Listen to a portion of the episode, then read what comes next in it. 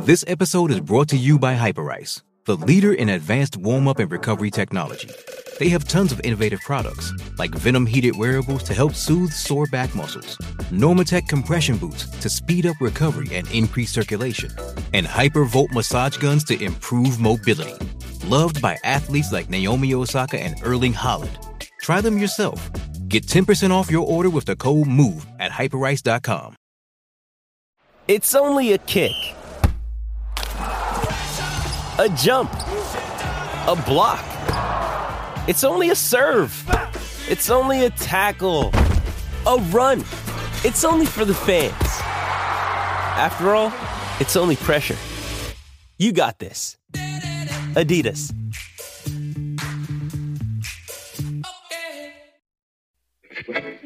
Mean, what's pro football focus doing? Last week they had Brady. This week they got. We're doing it. We're literally doing it differently from everybody else. As a matter of fact, moving forward from this point on, I will not make reference to PFF. Ready to get into it? Yeah, yeah. All right.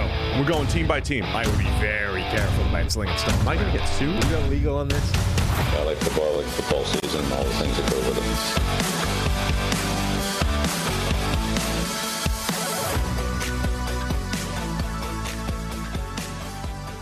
Find out. Welcome into the PFF NFL podcast. Steve Palazzolo, Sam Monson. We're live here on a Monday morning, going head to head with Good Morning Football, as always on our Monday morning. Sam, mm. you know you, you can have us both on same you know two screens here, but uh, it's time to review all of the Week Nine NFL action. They're in uh, they're in Germany all week. They're in Germany. We're not in Germany. Oh, so it's like mid afternoon over there for them. Sure. Yeah. Whatever it is. What's the time change there? Six hours? Six hours, maybe seven, hours? depending on where they are. I'm not They're in Germany, sure. not just not just on vacation. They're getting ready for uh, Seahawks and Bucks. First game in Germany this week. Um, so let's go through it, man. As always, every Monday morning, going through all of the previous day's action. I guess we'll rewind because you seem to remind me to Thursday night football because everybody wants to hear our thoughts on the Eagles' 29 to 17 victory over the Houston Texans. Yes. I mean, my only real thought was being annoyed that they didn't cover despite getting really close. Yeah. You know? But the Yeah. Texans. That's me for it- like every game on Yeah. Sunday. Another not a good week for either of us. Yeah. More so me than you for this time. I, I think because of the push for Tampa Bay, Los Angeles, I I only had three wins, which was one less than you with four. So uh, Yeah, I don't want to talk about it. both bad. Um, no, the, the Texans did what they've done pretty much all season, which is they make it difficult for you, but ultimately the Eagles are just a much better team. And, you know, the, the longer the game goes, the more that's going to tell. And, and it did. a feisty cover. Uh, Dameon Pierce got to uh, run through the defense. Man, he was fantastic again. He's so good. He's so good, and um, it might be. and it- He's a running back in the whole thing, but you know it might be a little bit of a foundation for the Texans to build upon because you saw the other night, outside of uh, you know a big play or two by Philip Dorsett, not much happening with that passing attack. Yeah, I mean, it's worth pointing out they had nobody. They had nobody. They Like, had absolutely nobody. Look at the list of players that had a target in this game. Yeah. Philip Dorsett led the team. Uh, Chris Moore, OJ Howard. Like this is Rex Burkhead, some guy who sounds like a Portuguese soccer player, scored a touchdown for them. Quitoriano. Toriano. Yeah, like that's not a that's not a football player.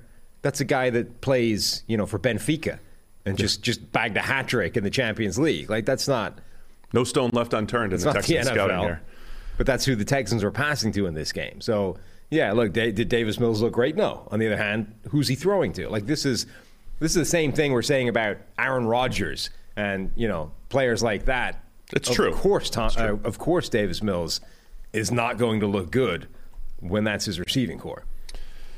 Of course, Houston got revenge in the World Series. What did you predict? Houston in seven? No, the uh, Phillies, Phillies in seven. seven. We didn't even make it to seven. No. Houston in six, including the uh, combined no hitter that the Hmm. Which uh, I heard somebody was saying isn't really a thing. Like, it, Of course, it is. I mean, I heard people very dismissive of that as a uh, as a thing to say. Yeah, like well, there's no there's no pitcher because they they keep the records by pitcher usually. So the pitcher doesn't go into the record books as the guy who had the no hitter. They changed those rules years ago. There was a guy that had like a five inning rain shortened no hitter. They said no, that doesn't count. And uh, there was a guy who lost a game while throwing a no hitter. He only threw eight innings, but he walked so many guys, and there were errors, so he lost the game. So uh, yeah, it might not go in the record books as like a no hitter for a pitcher, but the team gave up no hits. It was good. By the way- Houston got revenge in the email, World Series. email us in suggestions for the next charity and for the next charity sort of event thing that we're going to do. A couple of people have suggested, and I agree with this, that you know since I had to do the last thing, it's kind of your turn, right? And since I've had to do sports that I've never played twice now, again, kind of your turn. So it feels like we should see what sport you've never played that you can do. You like know? pickleball or something. I was thinking more. I mean, rugby is the obvious one, right? You know, we could find a rugby set of challenges for you to do and see how that works out. It feels like fun for everybody. It might be. Yeah. Have to be a good charity. Better be a good charity that we're finding Well, here. email us in suggestions. Uh, NFL podcast at pff.com. All right, just to wrap up Thursday Night Football, uh, bottom line is Eagles take care of business. They moved to 8 0, uh, once again showing they're just solid all around. Dallas Goedert and A.J. Brown leading the way through the air. They also ran for their 143. And um, Jalen Hurts making big throws when needed. First time, by the way, that the Texans pass rush showed up. Uh, like we'd been kind of lamenting the fact that this group hadn't really shown anything this season, despite having some players that have that potential. Jerry Hughes had a big game, seven pressures, gave Jordan Mailata all kinds of problems. Um, Nick Sirianni, the coach, was kind of taking personal responsibility for those plays, like, ah, the protection and the plays weren't on the same. It's like, that doesn't really explain why Mailata just got whooped. Get one of them. I think he was looking. It was a he was looking for something different, and it was a it was like a mental breakdown as opposed to um, just getting screwed by Jerry Hughes. But he got beat by Jerry Hughes a few times in that game uh, in a way that Jerry Hughes hasn't really done much this season. But for the first time, really this year, Houston's pass rush actually showed up and caused some problems. Yeah, problems in the way of losing 29 to 17 to the Philadelphia Eagles. The uh, Eagles' undefeated talk has started. You look at their schedule, it isn't easy to find losses on it. I will say that. They have a very favorable schedule. And, Yeah. Okay. when the you're problem good- is what you saw. Like we just watched the NFL yesterday, Yes. right? Like you just you don't. That's know. the thing. It's not going to be a game where they're not favored, where they lose. It's going to be a game against some random team that just shows up that week. They do have to play the Cowboys again this time, presumably not with Cooper Rush. Right, though. that's the one obvious one where it's like, okay, that could be tough. But like, look at their run. It's Washington, it's Indianapolis, it's Green Bay, it's Tennessee. Okay, they look, you know, like they'll give most teams a game. At New York, Giants. At Chicago. Okay, that's those two games are tougher than they looked earlier in the season. At Dallas, that's the obvious one, and then New Orleans and the Giants again. Like they will be favored in every single one of those games, but such is the nature of the NFL, like one of those will be the game that. Also, by the way, depending on how like how many wins they get in a row, they're not going to be playing for anything at the end of the season. They have to want the record to you know get it. Like week 18 against the Giants, are you going to play everybody if you're already 17 and 0 or 16 and 0? We're really getting ahead of ourselves here. Sure, but you know, But yeah, I mean, if if you clinch early, which uh, could happen, although the Vikings are sitting there, the Vikings are only one game behind them now. Sure. At seven and one. Well, kind of game and a half. Any, um, yeah, game. Anyway, Eagles 29-17 yes, over the Texans Thursday night. No. All right, let's go to the one o'clock games yesterday. Let's start with Miami. Dolphins 35, Bears 32. An absolute shootout between Tua and Justin Fields. Mm. Fields picking up 178 yards on the ground, an NFL record for Yes. quarterbacks. Whereas while Tua continues to find Tyreek Hill and Jaylen Waddle, Tyreek goes for 143 and a score again. Jaylen Waddle 85 and a score, and the Dolphins offense continues to create oceans of space with those receivers. They are absolutely fantastic. And Tua doing his thing, man. He always he came out looking like a like a distributor, right? Like a guy that was going to get the ball to playmakers if you had him, and now they have him, and the Dolphins are doing it. Yeah, it, it's this offense is fascinating because the rest of the league is working through this like backlash from NFL defenses of actually being able to stop what's going on, and everybody else is kind of grinding out points and struggling for drives and having problems. And Miami appears to have literally, it's like a video game where you've just put on a cheat code, right? We're going to play this game and insert code that just puts all wide receivers open at all times. And that's what Tua is dealing with. So when we mentioned this on the NFL Daily, that we talked about what a leap it is to go from Alabama open to the NFL, where the picture is just different. You drop back, you look up, you look at your first read, and at Alabama, he's five yards wide open, right? It's an easy read. You don't have to deal with anything else. Just put the ball in his general vicinity, and he's got so much space. It's a wide open completion. And then you get to the NFL, and the margins are much different. Like the picture you're looking at is completely different. He looks like he's covered, even when he isn't. Tua is back to Alabama open. Every time he drops back, if, whether it's Tyreek Hill or Jaylen Waddle, there's nobody anywhere near those guys. So he's just pitch and catch all day long. And then even when he even when he's inaccurate, and, and I use sort of you know ball location inaccurate, like Yes. it's catchable, but it's two yards underthrown, or it's you know it's not exactly where it should be.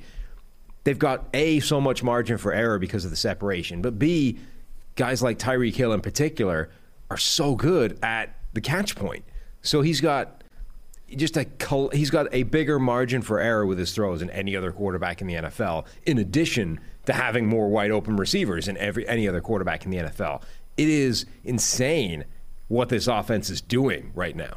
the the complaint early in the season that we had that was legit was late in the fourth it always seemed like it was late in the fourth quarter but we're just a few weeks removed from him throwing the ball to Pittsburgh's defense a legitimate three times but four dropped interceptions on Sunday night football and even though the offense kept moving the ball well they would stall out and there were some bad decisions in there Tua has done a much better job of taking care of the ball in recent weeks here. So he's still doing he's still finding open receivers, throwing the ball accurately, but these last two games much cleaner brand of football here. One was against, you know, it was against the Lions 2 weeks ago, but hey, look, they stepped up against the Packers today.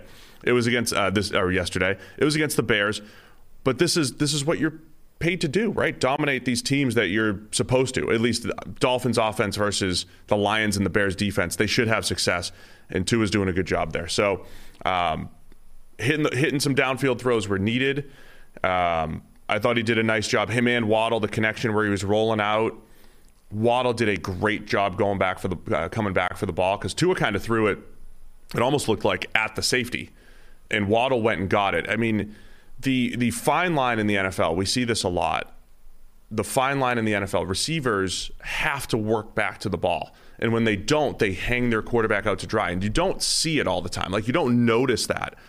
Um, but Tua rolls out. He throws it basically to the safety. Waddle has to cut his route to go get the ball. It was, it was just awesome, man. But they just the Dolphins just look faster than everybody, and and they are, and they're creating big plays. Yeah, there's a big difference at the NFL level between receivers that are prepared to go and find the football and those that are just going to let the ball come to them. So you can be wide open on a deep shot, and because you're two steps behind the DB, you're just going to kind of you're going to wait for it to drop over your shoulder. Like that's the catch you want to make because that's natural. But actually, if that ball isn't perfect, two yards of separation evaporates in a heartbeat. Particularly, you know, when you think about the um, the wingspan and the athleticism of NFL defensive backs, those guys have a pretty large radius of being able to break up a pass. So even if they're two yards in your wake, if that ball isn't perfect, they can get up and deflect it away before it drops into the bucket that you're creating for it.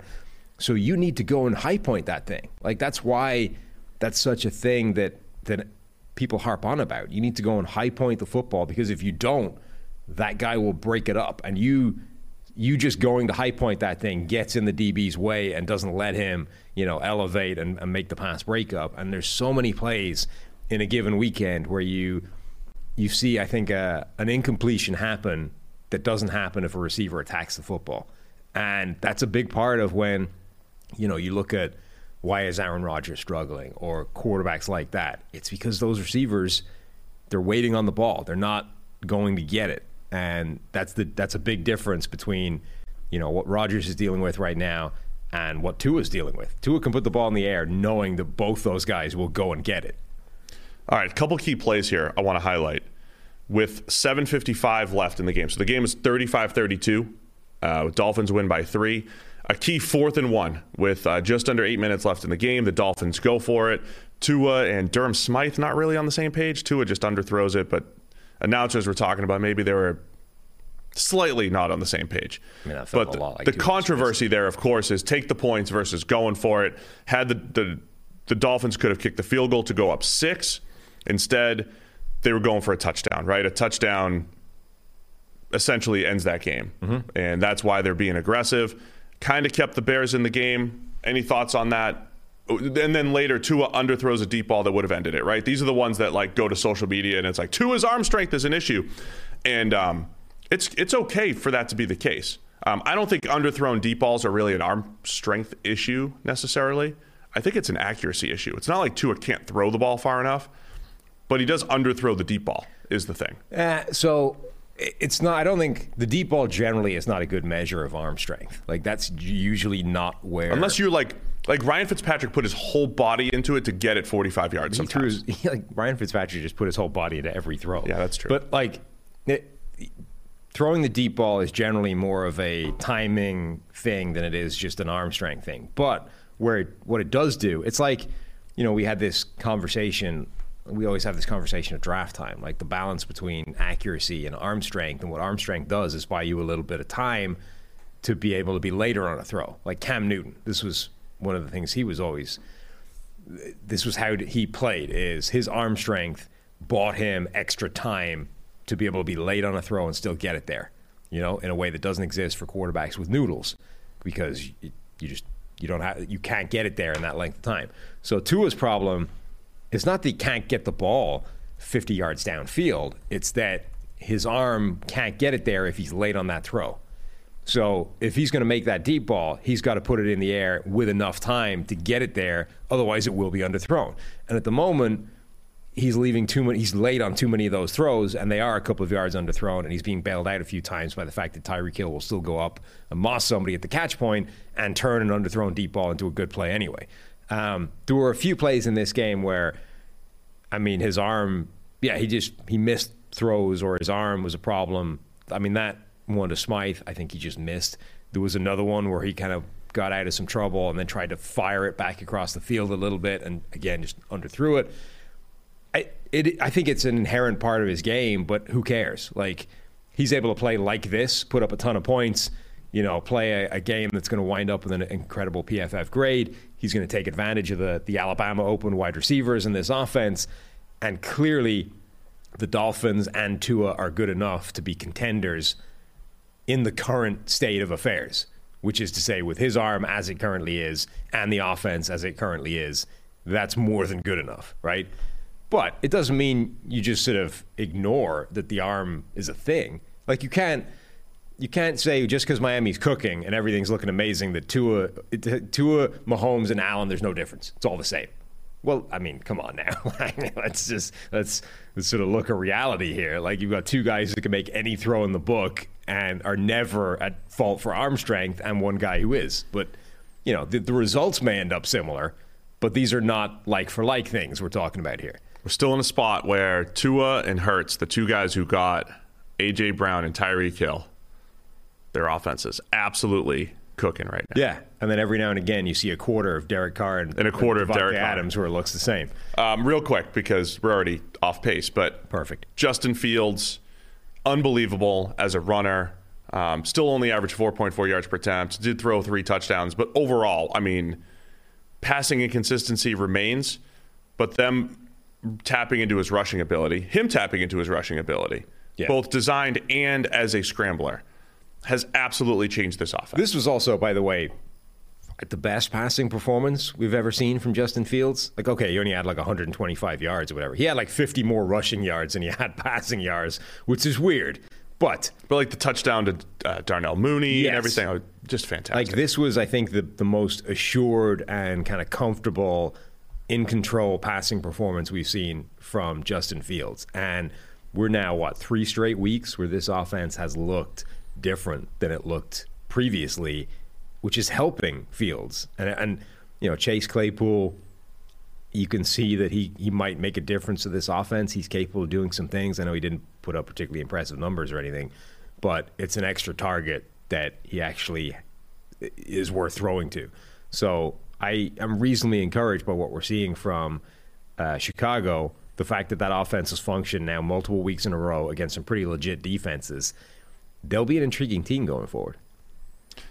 All right, so Miami moves to six and three. The entire AFC East. We'll get to all of them. The AFC East is all over 500. And all all of a sudden, that division's not done. Like Buffalo are supposed to run and hide, and everyone else is playing for second. Miami is not out of that division race yet. All right, we'll get to Jets Bills right now in a second. But first, today's podcast is presented by our newest sponsor. It's Vuori.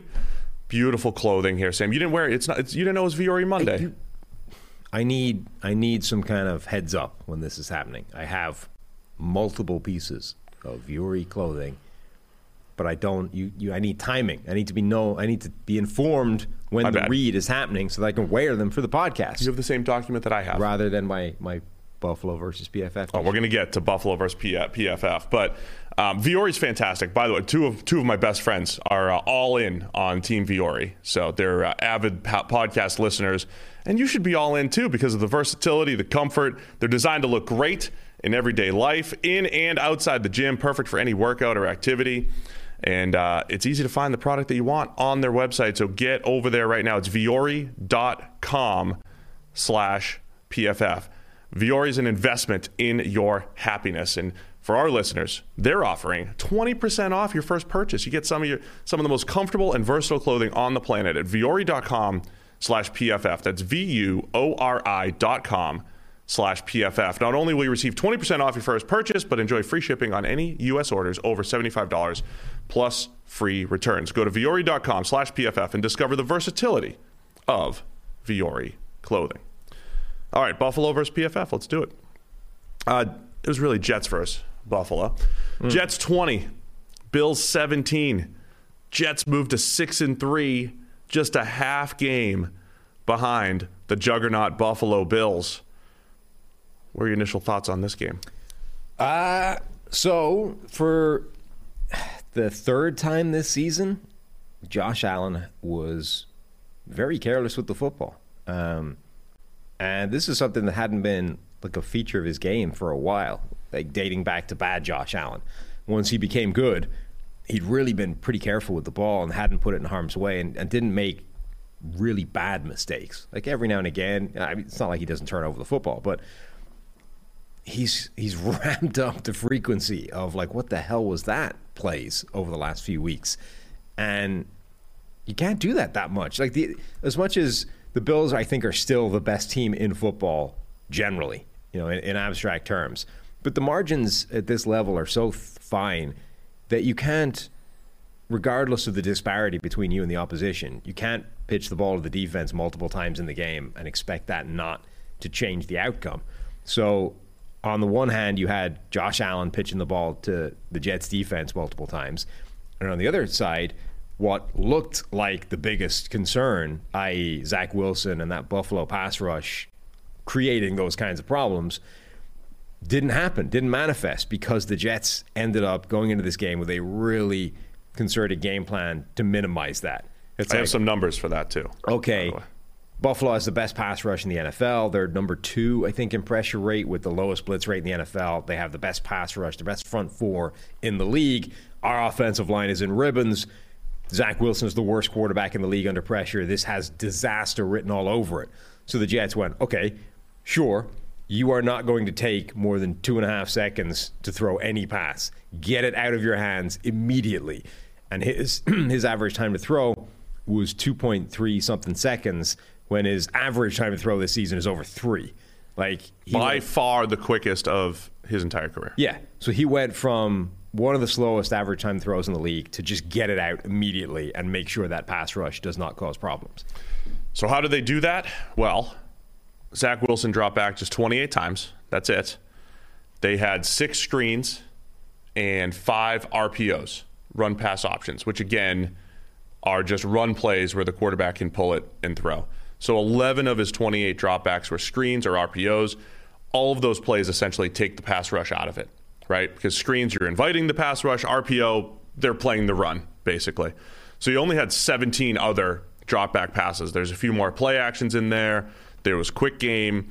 Um, and I, look, I think Jets fans are real excited about Zach Wilson, including one in our chat right here who's reminding us that he's 5 and 0 this year, or 5 and 1, or whatever it is.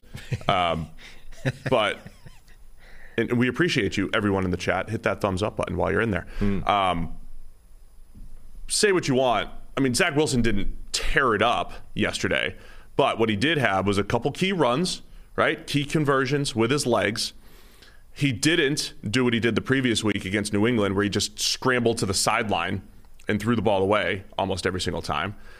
And then it's one play, but like third and five, just just before the two minute warning in the fourth quarter, just a perfect slant. I mean, I, I think we're going to look back at the Zach Wilson era. So far in the Zach Wilson era, this third and five slants might be his, the throw of his career. Perfect. It's a third and five slant, but it, but given the circumstances, the crunch time against the Bills, it was a perfect slant. It was a perfect slant.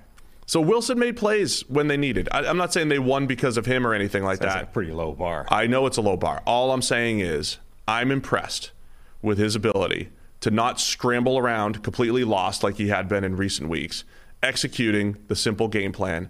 And yeah, the game winning touchdown was a screen, right? It was a screen. Screen to Michael Carter. The Jets did. A, they've done a nice job getting the ball into their running backs' hands. It was a good game plan, well executed I mean- by the Jets. Yeah, look, I think if we're focusing on Zach Wilson coming out of this game, we're just looking at the wrong thing. I, I'm not. I'm not high level saying, "Hey, Zach," but like he made key plays down the stretch Yeah. in this game. But the story of this whereas game, the MVP quarterback didn't. Right. But the story of this game is well, number one, the MVP candidate quarterback had a bad had a game that was worse than Zach Wilson. Like that's headline number one is that the great quarterback played like crap, right? Headline number two is that the Jets found a way for their not great quarterback to not be a problem. Like Zach Wilson was under pressure, five dropbacks in this game that against the best pass rush in the NFL, that is a far bigger statement than the fact that he simply didn't screw it up. Even in those five dropbacks, he found a way to have a turnover worthy play with a fumble in there, right? Like, it's not like Zach Wilson was Yeah, perfect. he had a bad fumble on a Von Miller sack where he, And that was a classic was. Zach Miller play, right? It's a uh oh pressure, let's run out into the flat, and oh I've been sacked from behind. Zach It's a- Wilson, yeah, yeah. It's a turnover, right? Like these are so they simply found a way for those plays not to exist in this game, which is a coaching success. So, which is a story of the uh, the the Jets season. They have been a very well coached team, which continues. So, incredible credit to Robert Saleh and that coaching team, both sides of the ball came in with really good game plans. Um, I, I just don't think that Zach Wilson is a is a feature to focus on coming out of this game. It's every other part of the Jets team. Yeah. Offense, defense, and coaching was fantastic in this game. Their pass rush is really good. Why are people still testing Sauce Gardner deep? Like, stop throwing the ball at him. That being said, that was a lot of contact in that last play, but whatever. Sauce Gardner looks fantastic. that was The hand Jets- fighting. Stop it. That was hand fighting. Hand fighting isn't a thing except just a term people throw at to explain contact. Like it's not. They were, they were fighting with their hands. Yeah. Making um, contact. So anyway, Jets defense was really good again. But those are the two big storylines out of this game for me. Number one, the Jets did a fantastic coaching job. And number two, for the third game this season, Josh Allen has just been way too careless with the ball. So you- you're saying it's the third game. I, I think really though, this is six straight quarters of careless football from Josh Allen. The second half against Green Bay, where he put the ball in harm's way after they dominated in the first half. Mm-hmm. Second half against Green Bay on Sunday Night Football carried over into this week. Their very first drive. I mean, we're not even a minute into the game. Josh Allen's rolling out into the flat. I don't know what he's seeing here. No. He same. throws the ball right to the defense on the very first drive for an interception.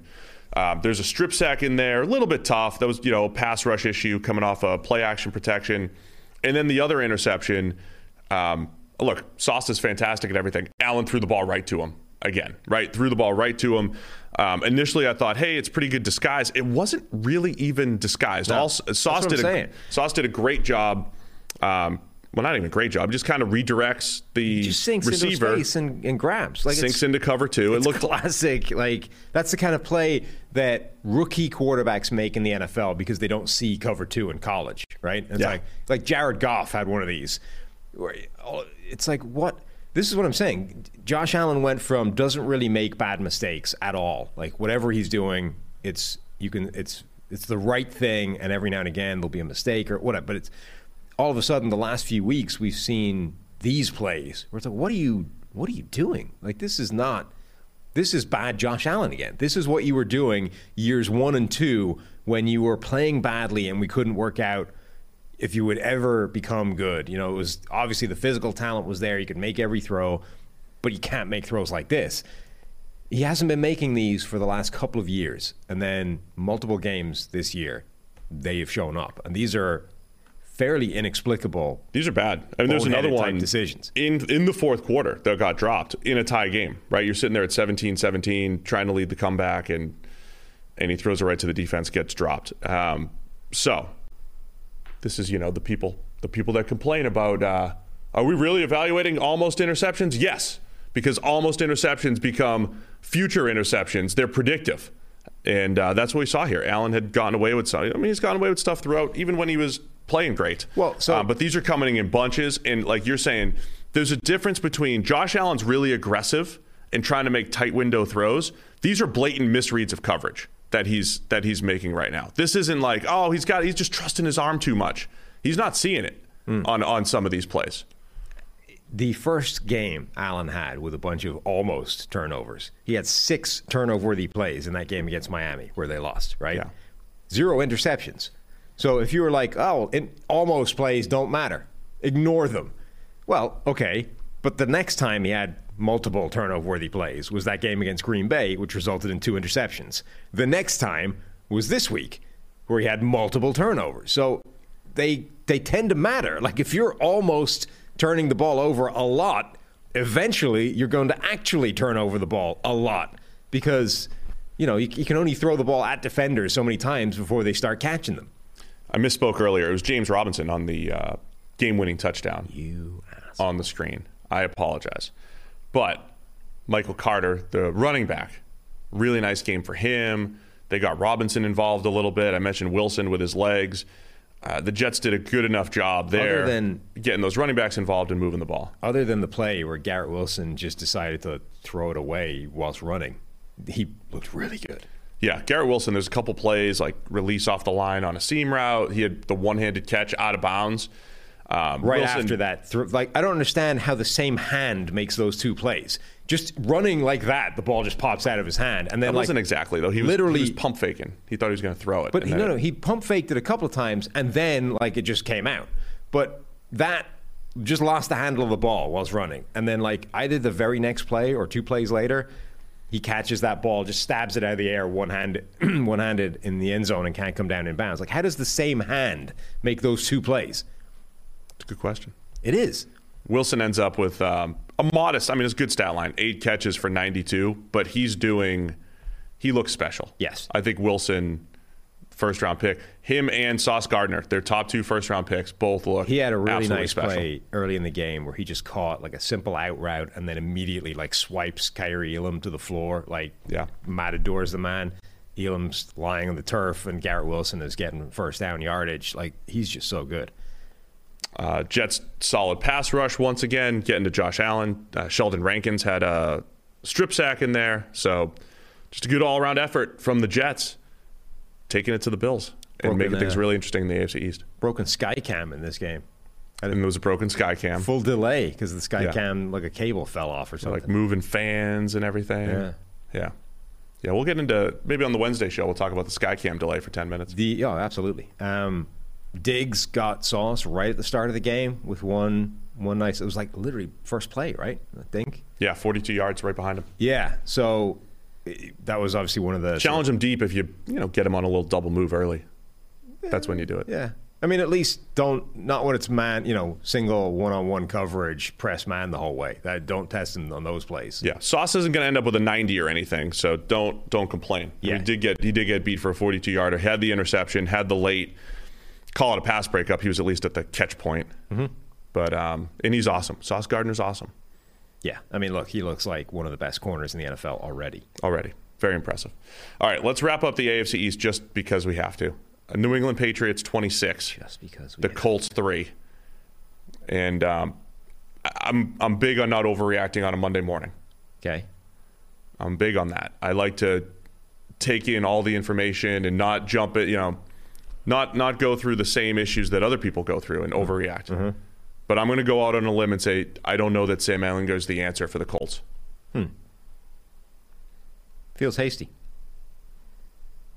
Finishes with 103 gross passing yards. I mean, that's the official Gross term. as in, uh, you know, not net or as in disgusting? It's called a double entendre, Sam. Ah, it's both. I get it. As in not net, and this game was disgusting. Gotcha. But then you take off 60 for the nine sacks It's quite a lot. of Ehlinger. It was ugly, man. Well, yeah. Look, I mean, the Colts' offensive line apparently still stinks, so that's Yeah. a problem. Um, And the idea that, oh, you just put a more mobile quarterback back there. yeah, That's not how things work. no. So, like, I mean, look, I from a Jim Irsay slash Colts point of view, I get it. Like Matt Ryan behind this offensive line is just a hiding to nothing all season long. He's going to get killed. It's going to be ugly. It's bad. I I get trying to see if Ehlinger will do better because you know he's mobile, he can get out of some trouble, he can make some plays despite the pressure, but he's also a lot worse than Matt Ryan. So what you gain in the mobility and the potential to make a play on the move, you probably lose by the fact that he's a bad quarterback and not you know a borderline Hall of Famer for his career, albeit one who's at the end and declining and whatever. But you know, But like- you get the move. Like, I get the move. too. Yes, I, I, get do get the move, but I think it's fairly obvious that it's not a fix. Like, Sam Ehlinger is not a good quarterback, has never really been a good quarterback. And the chances of him, like, elevating what is a pretty bad team is fairly minimal. Josh Uche getting to the quarterback a ton. I mean, it was just a dominant effort by the Patriots. All that said, you know, it, it's early, early in the game when it was still close. One of the key plays, Jonathan Jones with a blocked punt. Really, a, do you see the blocked punt? It was really a sneaky play. Comes in from Vice, sneaks in, attacked the Colts protection, timed it up perfectly. They blocked the punt. Um, dominant. oh, This is one of my few predictions, right? Dominant, old school type of Patriots win, where they just from start, pretty much from start to finish, the defense, special teams. All that said, Mac Jones on the other side still looks terrible, Yeah, and I think awful. And the Patriots are two and zero the last two weeks. Which has to be the only reason this isn't like one of the headlines of the, the NFL week, right? Is They scored 26 points. Was the last was the last one pick six? Yeah. They had a pick six in there. So the offense scores 19 points. They got short fields and all that stuff. If the Patriots defense had not been unbelievable the last couple weeks, there's more of a storyline about Mac Jones' terrible And play. also, I mean, last week he was just he was like, in fact, both weeks, both the last two weeks, Mac Jones has played terribly, but has been the better of the two quarterbacks, which has to help, right? It's like, true. as bad as you think I was, the other guy was worse. Zach Wilson was worse last week. Sam Ehlinger was worse yesterday. But Mac Jones is reaching the point where, like I was saying right at the start, that we, we weren't going to get enough runway to see if Bailey Zappe was a better option. And but Mac Jones is like playing his way to the bench at this point. Man, I don't know. He's not doing any of the things that were the reason why he was the better option, you know? Yeah, everything looks off with Mac Jones. I mean, his passes are dying. Um, he almost had a turnover worthy completion, just throws into coverage. Jakobi Meyers almost wins it. Last year, you didn't see Mac Jones just miss a ton of throws. He'd have his rookie boneheaded decision in there, but he was very accurate and decisive. Yeah. And now it, it really is like if he's coming off his first read, it's trouble. And general accuracy is just not there. He's sailing passes, passes are dying on him. Um, it's interesting because there's like Baker Mayfield. Are we going down this Baker Mayfield path where like Baker's first eight or 10 games, I don't know if it was the best stretch of his career, but it was one of them. And Mac Jones might be in this in this point where his first eight or 10 games are the best play that we've seen from him. And why is that? Right? Uh, you know, he's supposed to go the other way. He's supposed to get better. Yeah. while you know you've got the guys that have better tools, right? The the knock on Mac Jones doesn't have the tools. Well, his- right? The guys that have better tools, even though it's not night and day, but Fields, a little bit of Zach Wilson, a little bit of Trevor Lawrence, like you're starting to see their ability show up a little bit more. But that becomes a real problem when you're playing badly because that you don't have the team doesn't have the same reason to stick with you as it does with other quarterbacks. So Baker Mayfield, for all of his faults or positives, was the number one overall pick. Still has a cannon for an arm, much though there's a group of people that always seem to disagree with that. Baker Mayfield has an elite arm and was the number one overall pick. Clearly, the team is tied to him in a fairly significant way, even when he's going to play badly for a stretch.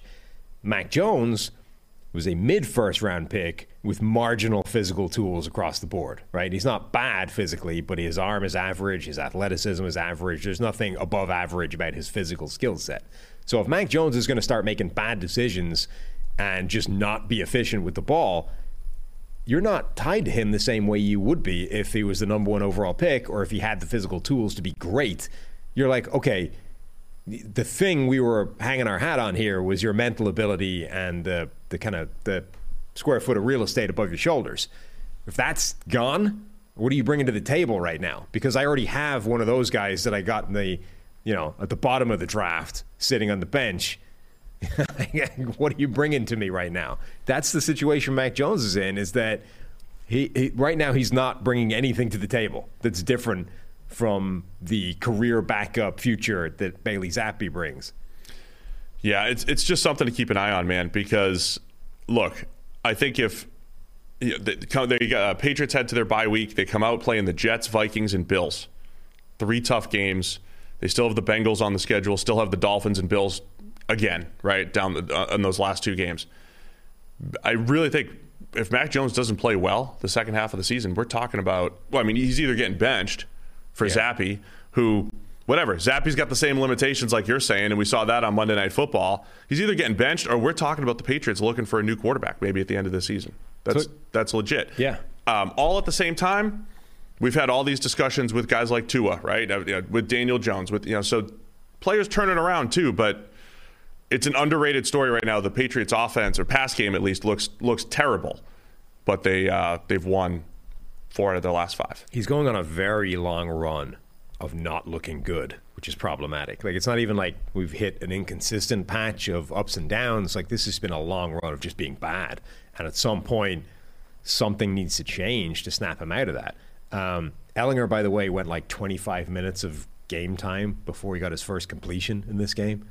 So that wasn't good. Felt uh, like it. Rhamondre Stevenson had another great game. Like he lost in all this. There's a lot of quarterbacks not playing particularly well. There's a lot of bad offense. There's a lot of running backs playing really well in the NFL right now. Yeah, I mean, look, I like I like watching a good run game.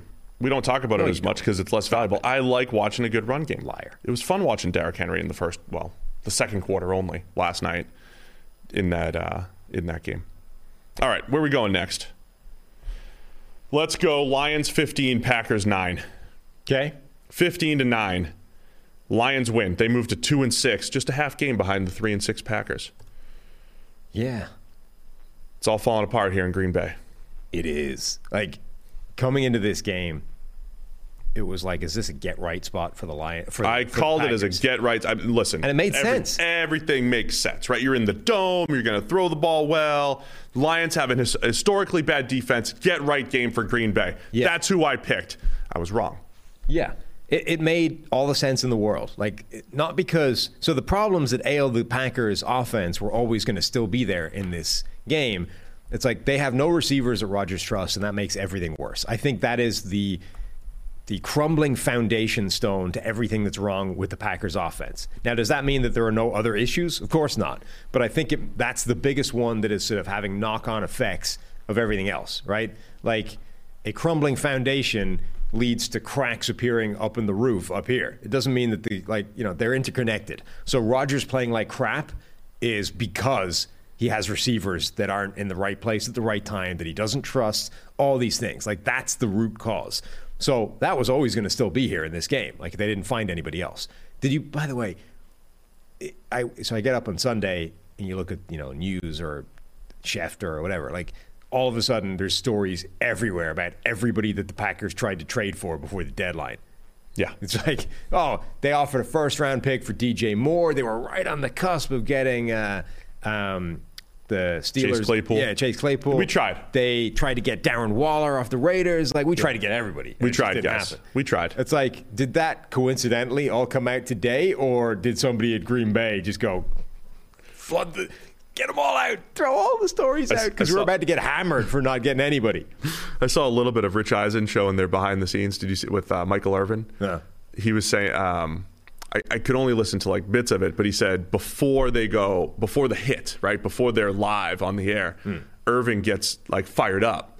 So he's like at the table, like we would be, Yeah. off air, and he gets himself all fired. up. He gets himself into what we call the Burmeister, Paul Burmeister, who teaches us, who taught us at a young age, Sam, how to bring energy to the table when we're talking about stuff. Irvin's got this, right? He's oh, got natural energy, Oh, yeah. but he fires himself. He's getting himself fired up and worked up about how the Packers did. I don't care what you talked about. I care about what you did. All this stuff, Yeah. and then he just like brings it right to the right to the hit. I just thought that was great. Eisen showing that. Um, Yeah. So anyway, my, my point being that that was never going away because they didn't get any of those deals. It was a. PR If, a if in PR fact spin. any of those deals were even attempted, as opposed to let's quickly put them out, but. They went into this game with exactly the same wide receiver group as they'd had before this game. So that part was never going to move. But the Detroit Lions have an abysmal pass defense. They're 32nd in the NFL, i.e., dead ass last in EPA per play as a defense. They stink as a defense. So you're like, that part can actually work. You didn't get any better in terms of wide receivers, but your wide receivers are going up against a terrible defense. So let's cook. Play number one. Like Doubs goes down, hobbled, looks pretty bad. He might be done for a while. Um, so immediately, arguably your best wide receiver is gone, and your group already stank. Um, and then it's just you could just see it's going bad across the board. Like Sammy Watkins is never in the right place at the right time. That final interception, one of three for Aaron Rodgers. Um, he you could see how annoyed Rodgers was because whatever Watkins was supposed to run, I think he was trying to get to what he was supposed to run. He his release off the line essentially took that play off. Right? It's like Are you saying he was looking at Watkins and he came back to the middle? no, he he was trying to shoot for Watkins, but Watkins was supposed to run a post, but he released outside. The last incompletion. Yes, sorry. Yeah, yeah. So, Uh, last, so last play of the game, it's fourth down, game's on the line. Yeah, so he re- Watkins releases to the outside. Was probably supposed to be running the post that he tried to run, but because he released to the outside against physical contact, was never going to get there. So Rodgers is like, "Oh, to hell with it." He released outside. It's one on one still. I'm going to give him a shot. And then he tries to break back to the post anyway. And Rodgers like, "What do you do? No, you can't. Can't go back to that after you screwed up the release and put yourself on the like. No." And so they're just not on the same page. I mean, And- that was a glaring one. If you're really watching, it look, you know, at first glance, it's like, oh, Rodgers missed the throw, but obviously Watkins and him are not on the same page on that one. The most glaring one was at the goal line when Watkins ran a slant and Rodgers threw a fade, like a one-step Yeah. fade, and Watkins ran a slant and there was just nobody there. Right. But these like so these are plays where this is the crumbling foundation, right? But the crack in the roof is like Rodgers underthrowing David Bakhtiari of all people down by the goal line for an easy touchdown. yeah, even that stuff's missing, right? In in 2020, it was year two of Matt LaFleur, and I could not be more impressed with their low red zone, just scheming it up, right? I mean, Rodgers had a million touchdowns. Rodgers played great that year, but he had so many gimme touchdowns. They were using motion and misdirection and play action and play action off jet sweeps and all these different things. They even did a few weeks ago against the Giants. They had one of these. I mean, this was like, all right, let's go. Fourth and one, trickeration, and Rodgers underthrows Bakhtiari by a Isn't mile a to Aidan case Hutchinson. of like this is where people analyze the results, not the process. Like I saw people crapping all over that sequence. So, by the way, think about how that happened, right? Like they they had a oh, Allen Lazard yeah, absolutely. this close. So Lazard like sons Jeffrey Okudah, just dominates him on that route. Like people are like, oh, it's a push off. No, that was like general contact throughout the route. Okudah just winds up on the floor. Lazard dominates him, gets down inside the one, uh, and then that was the f- the f- first, second, third, and fourth and one sequence. Um, but the the so it went shotgun run out of shotgun right? Then it went the fade slash um, slant and then went run out of shotgun again and then fourth and one trick play.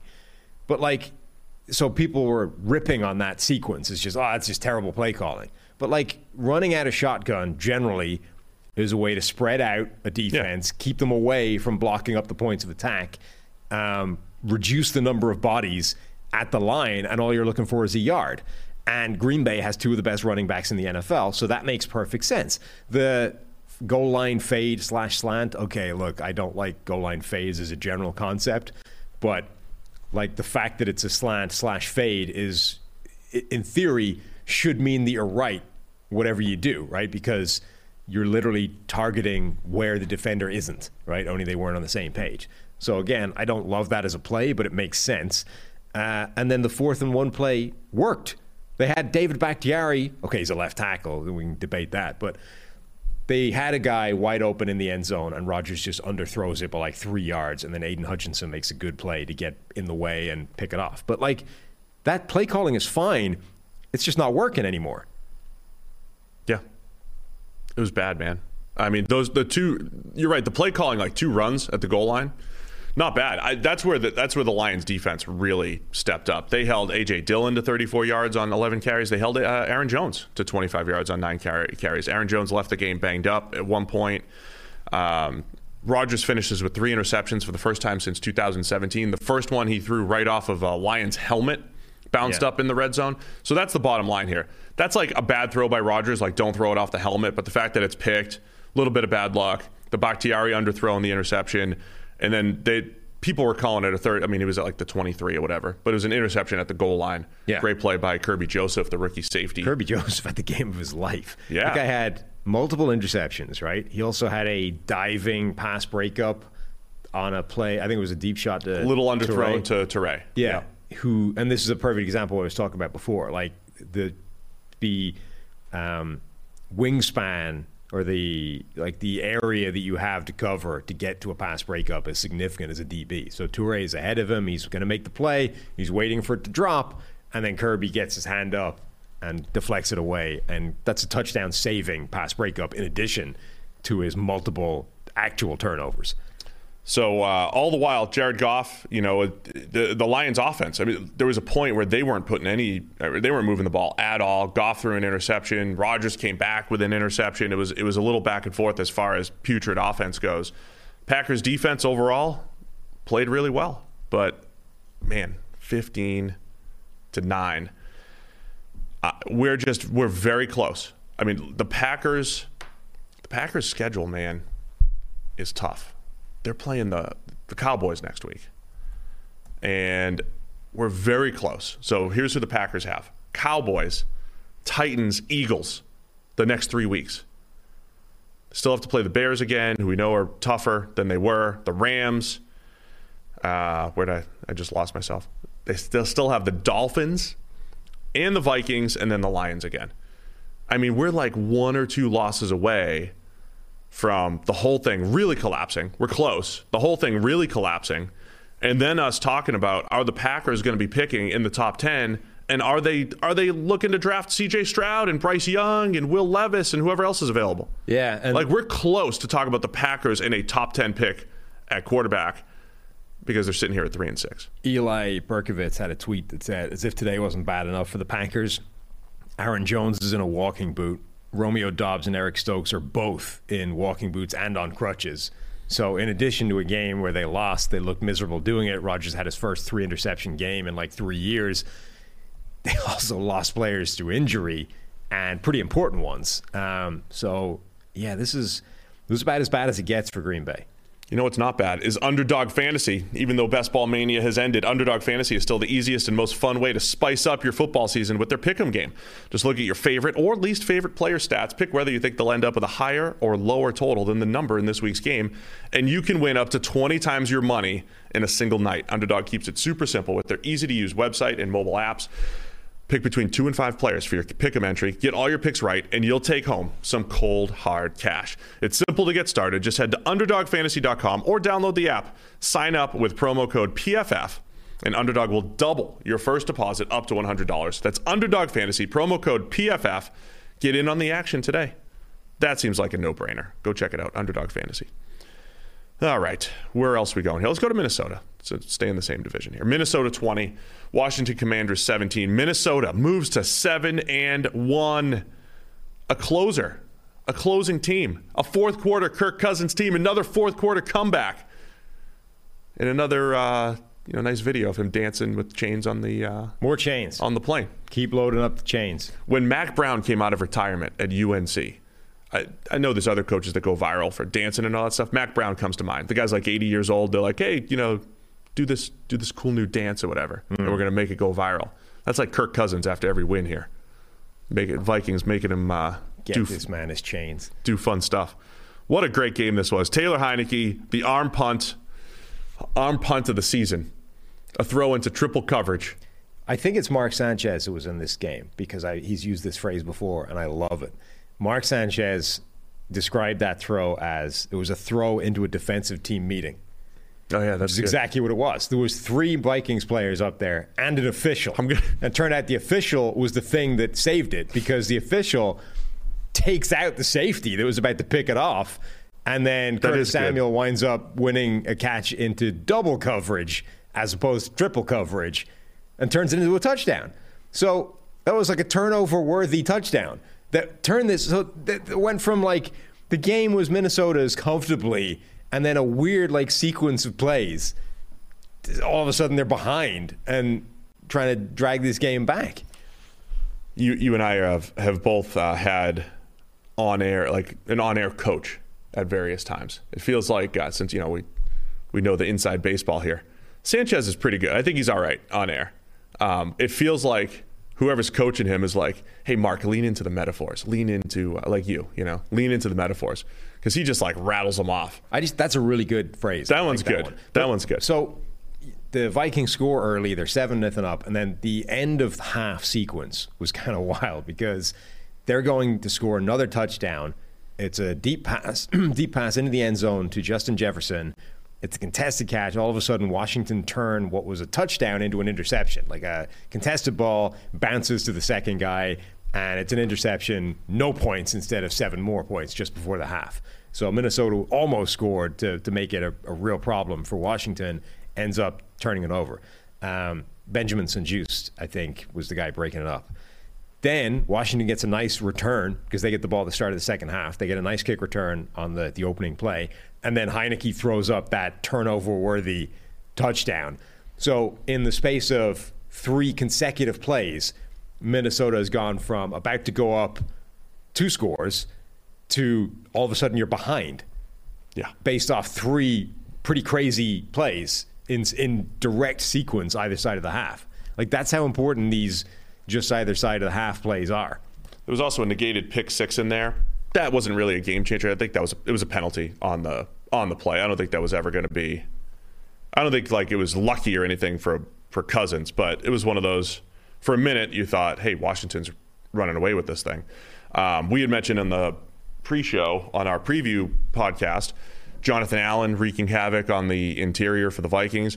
You saw a lot of that, right? Like even when there were open receivers, just pressure bearing down on Cousins. Jonathan Allen did have a monster game, but you're right. Like the Vikings score early, and then they didn't score again until the fourth quarter when it was when it was time. And Cousins just dropping dimes in there. He had a he had a, a few big time throws. Hit Adam Thielen on a on a bomb, but fourth quarter hitting Justin Jefferson down the sideline or you know down the field. Um, the first throw to Justin Jefferson, by the way, the first touchdown to Justin Jefferson, also fantastic. Yeah. But then you're talking Cousins to Dalvin Cook on a little double move on the goal line. Really Perfect play. throw. Um, Catch as well. yeah, and Dalvin's not always. I love Dalvin Cook. I think he's so explosive. My old comp was was Fred Taylor. I don't. I don't think Fred Taylor. They're similar, right? Like you didn't always want to just line Fred Taylor up wide. I don't think Da- Dalvin Cook is the guy that wins out wide like a Christian McCaffrey, like a real, you know, like a great receiving running back. But he did in this case. Like every now and again, you would see Fred Taylor pull out one of those incredible receiving plays. That was Dalvin here, one-handed catch, and that sealed the deal for the Vikings. It felt like Washington, their defensive line. I, I need to watch it again to figure out exactly what they were doing over the course of the game. But looking at it live, it was like they were trying to scheme Daron Payne one on one with Ed Ingram because Ed Ingram has been the weakest link on that Vikings offensive line and has struggled a lot. And they were kind of putting Jonathan Allen in the A gap so that the center had to help. And all of a sudden, Yeah. Daron Payne is one on one with Ingram and but Ingram actually played really well. He actually dealt with that r- perfectly fine. Daron Payne didn't have a tremendously great game. He had a sack, but Ed Ingram had one of his best games of the season. But Jonathan Allen, in what appeared to be the sort of the move to help somebody else, was just dominating anyway. So Allen was causing all kinds of issues for Ezra Cleveland on the other side, and that was like their biggest thing.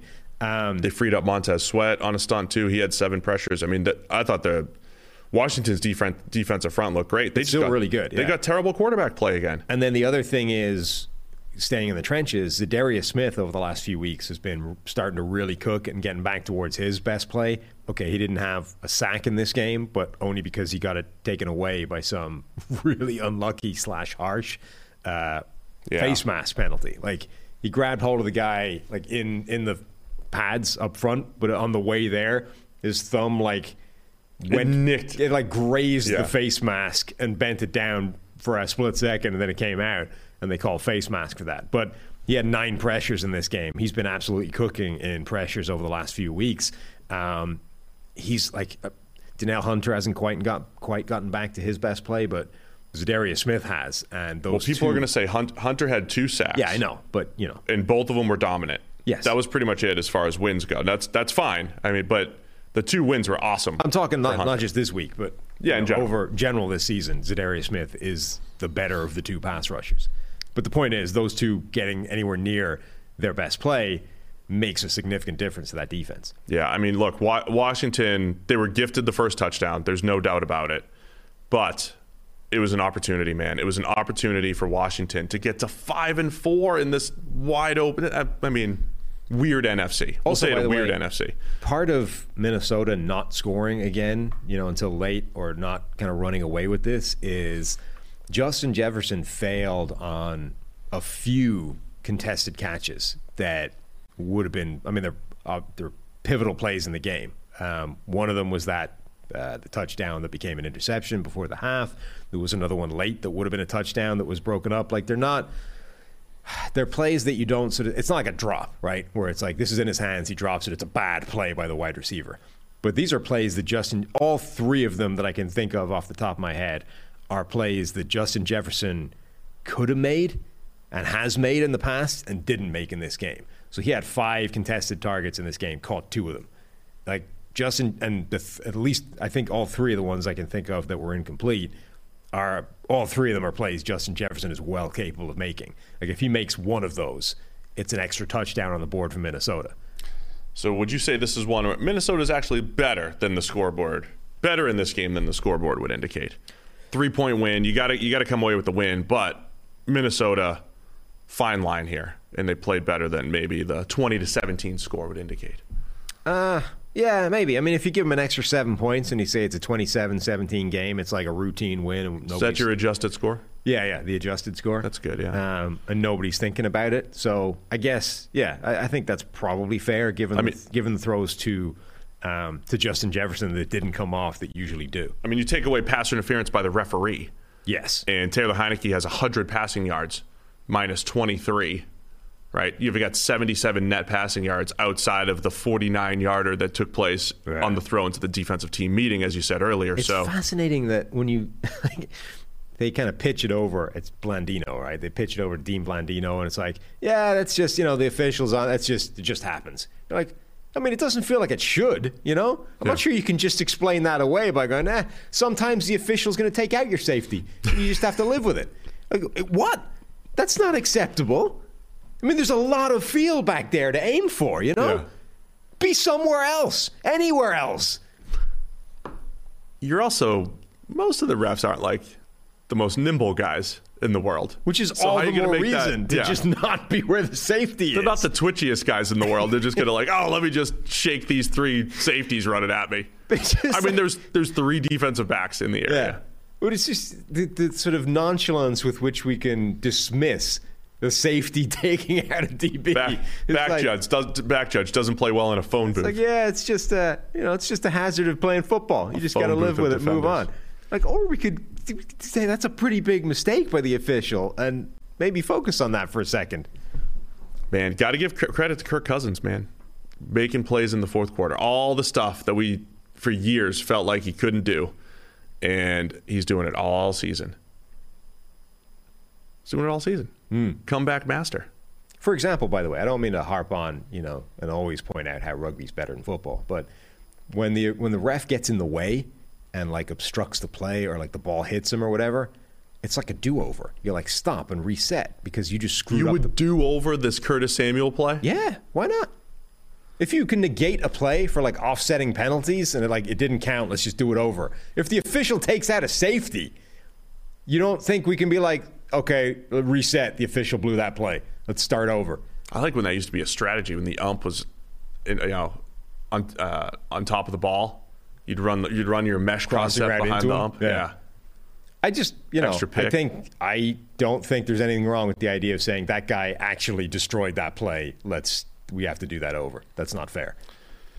Yeah, I don't know. All right, let's go. Chargers twenty, Falcons seventeen. Chargers move to five and three. Falcons fall to four and five in the NFC South. Weird back and forth game here. Crazy one. Um, did you see my Chargers stat that I tweeted out? No, what you have? So the Chargers are five and three. yes.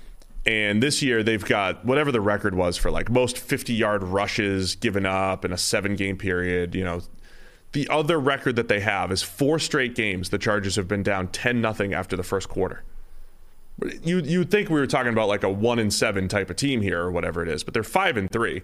It's just fa- the Chargers. I think they're the most fascinating team in the NFL because of everything. one of the bets that we have, you know, the the listeners versus podcast bets is is that the Falcons will finish this season with a better record than the Chargers.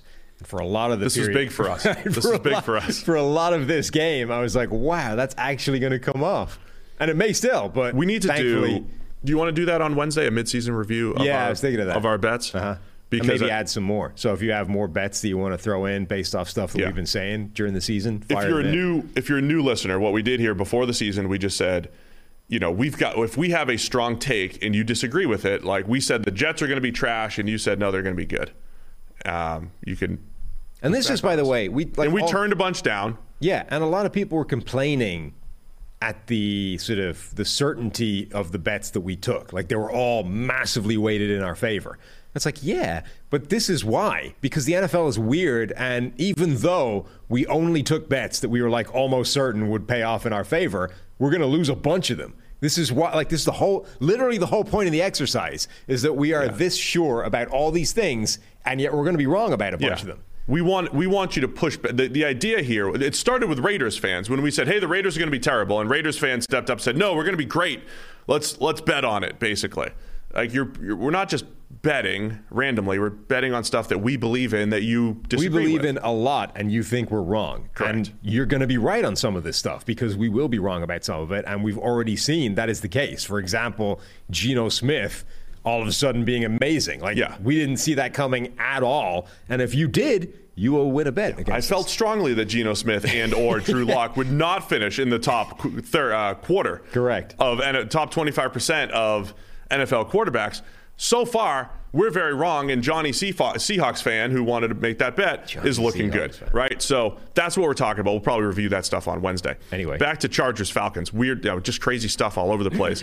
Falcons run game looking great again. Uh, Cordarrelle Patterson comes back, has two touchdowns, absolutely owns Drew Tranquill Poor Drew on a three yard got run over three yard touchdown. He just oh hurt you him. don't often see a former wide receiver come running back just run right over the top of a linebacker I mean, this is why Patterson is one of the coolest players in the NFL. This is why you love him so much, right? Yeah. Like you should not have receivers running with power. I do feel like, as I've watched running backs more this year, there are some running backs you noted trying back to uh, trying to punish defensive backs or just, I mean, Tranquill's a linebacker, but just trying to punish This is the defensive thing. players this year. Tranquill is like 6'2", 6'3", 235 pounds and got run over. Yeah, like he looked like a 180 pound defensive back on Yeah. that play. Um, all I'm saying is, in this year of a little bit less offense, more zone coverage, and everything, it feels like a more physical brand of football because because you're seeing more zone. You're seeing a lot more players with eyes on the ball, closing, and we're just seeing more hard hits, legal hard hits. You know what I mean? Like it's just it feels like a more physical brand of football this year in, in the NFL, um, which is fun. Uh, I think it was after the game, probably. Brandon Staley said Justin Herbert's healthy now, finally, and he admitted their game plans were a little bit more conservative. We've pushed back on, hey, you got to let him throw the ball down the field. Still didn't. I mean, didn't change much in this one. They still have a ton of injuries at receiver. Josh Palmer, DeAndre Carter, the two top receivers. They're not pushing the ball down the field a lot. the Certainly Chargers. probably wasn't during the game that he said that. It was either before or after. I think it If was for no other reason than I haven't seen any coach say anything of substance during these drive Certainly was not. that that happened during the game. was not during the game. I'm not quite sure why those Although are happening. Todd Bowles, you never hear this though. He was like, "Oh, we're just gonna we're gonna keep establishing the run. and We're gonna wear him down in the fourth quarter and run some more screens." Like you don't see a coach actually say, "We're gonna run more screens here in the second half." That was part of I'm his just- halftime. I'm interview. waiting for one, for any coach to say anything of interest during those drive-by interviews that are happening during games. It's one of those things. I Other think sports are having success. I'm not going to mention which one. with in-game interviews. it's one of those things I think that feels like a better idea than it actually is in practice. Like, what if we get the, Here's the live, unfiltered view of the head coach? Like, All right. you're not getting that. You're getting like I am trying to deal with a game right now, and some guy or woman has a microphone in my face. I have to say something to get rid of this person so I can go back to my real job. I wouldn't. I wouldn't even. I wouldn't go to the coaches because you know you're not going to get anything good. You know it's going to be coach speak. The other sport, get the baseball talk ticker. Baseball did two things this year. They inter- They had pitchers mic'd up during the All Star game, and you can't really do that in a game. Yeah, look at that. there we go. Oh, we're almost to 1600. Yeah, it's, it's good. It's impressive. They had. There we go. We did it. Just Rugby deserves one from earlier, right? the should throw officials thing, so that's got to have a He's tally been on on top of it. Yeah. So they mic'd up pitchers, Uh-huh. getting into their thought process on all the pitches. I don't know if you could do that in a regular season game, but in the postseason, like a guy would hit. I think Bryce Harper hits like the go-ahead home run in the eighth inning, and they're like in his face in the dugout, like, "Tell me about it." Right? If you interviewed a receiver after mossing somebody or catching a touchdown or whatever, go to the receiver. He'll talk trash. You know that will be exciting. Don't go to the coach. What are you trying to do here? Oh, we're just trying to execute better. Got to execute. Got to play hard. We're trying to finish. We're really focused on finishing. That's what we're focused on. No, you go to the receiver. You go to the defensive back that just picked it off, right? The guy who's wearing the turnover chain in college or whatever. You got to go go interview the guy, right? That's what you got to do. Anyway, what else about this game? What else about this game? I mean, Khalil Mack, the um, it looked like a a huge game. I mean, it was a game changing play because it took the Falcons out of the red zone, but then the Chargers threw an interception right away. But Khalil Mack just goes and takes the ball from Drake London inside the five. This, so this was a game where like instant replay was the MVP. Like Yeah. it felt like it felt throughout the NFL this week that fumbles were way more prominent than they had been recently. I don't know if there was a massive uptick. There was a couple more this week than there were the week before, but they all seem to be really important um, on massively relevant plays. So in this game, it sort of hinged on a couple of plays where replay was really important. Austin Ekeler catches the ball, gets tackled, looked like he made an insane play to stay on his feet and keep going and run down the sideline for a touchdown. And he kind of did. Like he realized that he was going to come down and get land on the body of the dude trying to tackle him and did that thing, you know, the kind of wrestling move where you get up from the floor by like kicking your way out, you know, kicking your way back to your feet. He sort of did that front, except instead of kicking his way off the floor, he kicked his way off the body of the guy he was lying on. But on his way to that position, he'd put his elbow down, which is down. But that looked for all the world like he'd scored a touchdown. And then replay comes in goes, no, elbow's down, doesn't count. And then there was that weird play towards the end where there were multiple fumbles, where again, Ekeler, right, gets Ekeler fumbles, Falcons pick it up, return it, fumble it. They just lost the handle on the ball again, and the Chargers recover it, but like way further back than they started. And then replay comes along. It's like, nah, you know what? He was down at the start. None of that happened. It wasn't that fun. It was fun. It looked fun, but it wasn't that fun. That's what replay said. Chargers hit a uh, have a seven minute drive in the fourth quarter to tie it up at 17. Uh, there's about 5:27 left. The Falcons go three and out. Chargers come back. A lot of that madness is happening, but they they basically run it all the way down to where they kick the field goal right at the end. Right, so the Chargers just owned that last Yeah.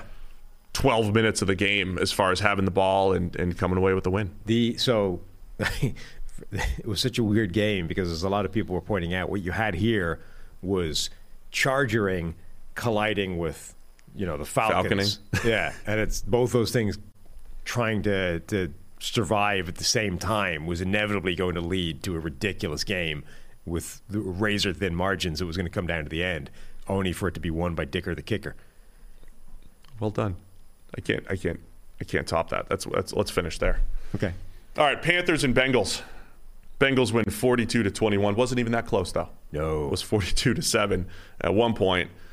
Uh, PJ Walker was looking good for a few weeks. He was not looking good in this game. Gets benched for Baker Mayfield, and um, Joe Burrow and the Bengals bounce back. The real story, though, it's the Joe Mixon game. Four rushing touchdowns and a receiving touchdown. A five touchdown game for Joe Mixon. Yeah, the Panthers had no answer whatsoever for Joe Mixon, um, which is weird because this is exactly what we said was going to happen going into this game. Like the Bengals offense looked bad last week without Ja'Marr Chase. They couldn't really get it going through the air. And they're like, they are 100% going to decide that the solution to this is to focus more on the run game and Joe Mixon, you know? And going against Carolina's defense, which had been really good against the run up until last week, that actually felt like a pretty good uh, game plan for Carolina. Like this, the the Bengals offense that is not as explosive as it was with Ja'Marr Chase is about to try and establish the run against you. You know, and you have Derrick Brown inside, like you have a good defense. That's a perfect game for Carolina. Only they, despite knowing it was coming, they couldn't stop it, and they got absolutely destroyed on the ground.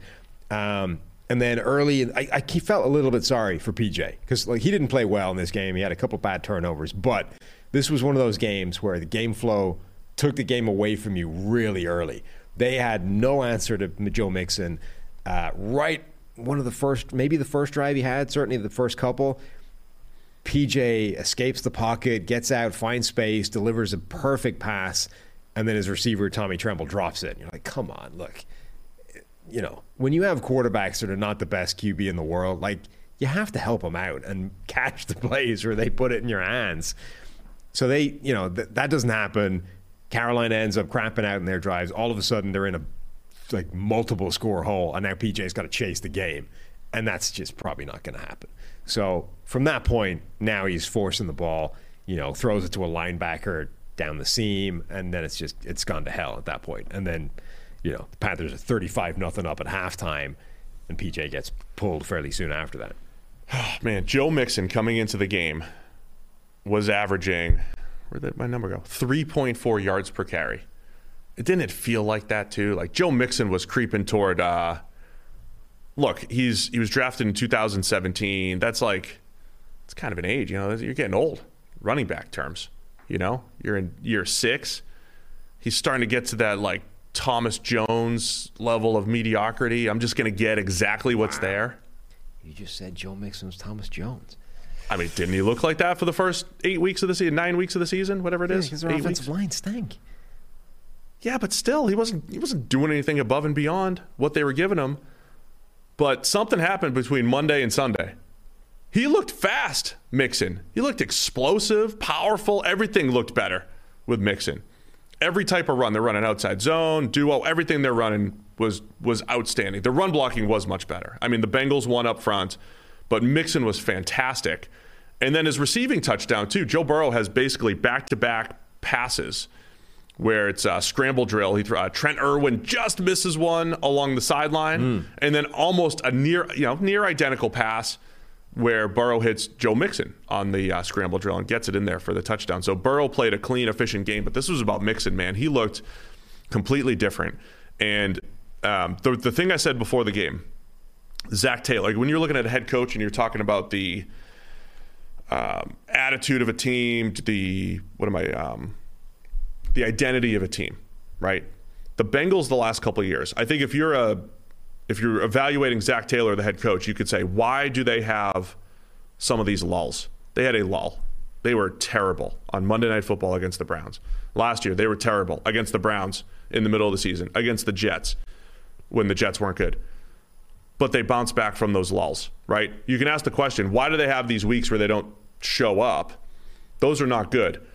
But I said on the pre-show, I've been impressed with how Zac Taylor's helped this team bounce. They, have bounced back, right? Even when, when it when it seemed like things were going to fall apart, they bounced back strong. Uh, maybe it's just playing at home. I don't know. They seem like they're a better home team in recent weeks here, but they bounced back strong in this one against the Panthers team that had that they were turning a corner in their season right? PJ Walker was playing better. The defense, yeah, they were they were bad at times last week against the Falcons, but the defense has had good performances. The Panthers looked like, hey, we're at least going to be this competitive team for the rest of the year. and the Bengals dominated them from start to finish, much like they did the Falcons a couple weeks ago at home. But Carolina's defense was annihilated in this game. I actually think there's reasons to be encouraged for the offense. Okay, PJ had a bad game, got benched. Baker Mayfield comes back in. The game is long dead at that point. So it's one of those where, you know, it's all garbage time in the second half. Um, but in that garbage time, Baker Mayfield actually started getting some something going. Like they actually started to have some kind of success in the in the passing game. And you know, one thing that's slightly different right now than was earlier in the year when Baker was struggling and getting nowhere is this offensive line is a lot better than it was at the start of the season. Uh, Ike Ekwonu, their top rookie, like the first three games he had were pretty disastrous, uh, certainly in terms of pass blocking. Since that point, he's been one of the best pass blocking tackles in the NFL. This was another game where he had a pretty good run, didn't give up a sack, only a couple pressures, going up against some legit uh, pass rushers. Um, the entire offensive line for Carolina in this game held up really well against a pretty good defense.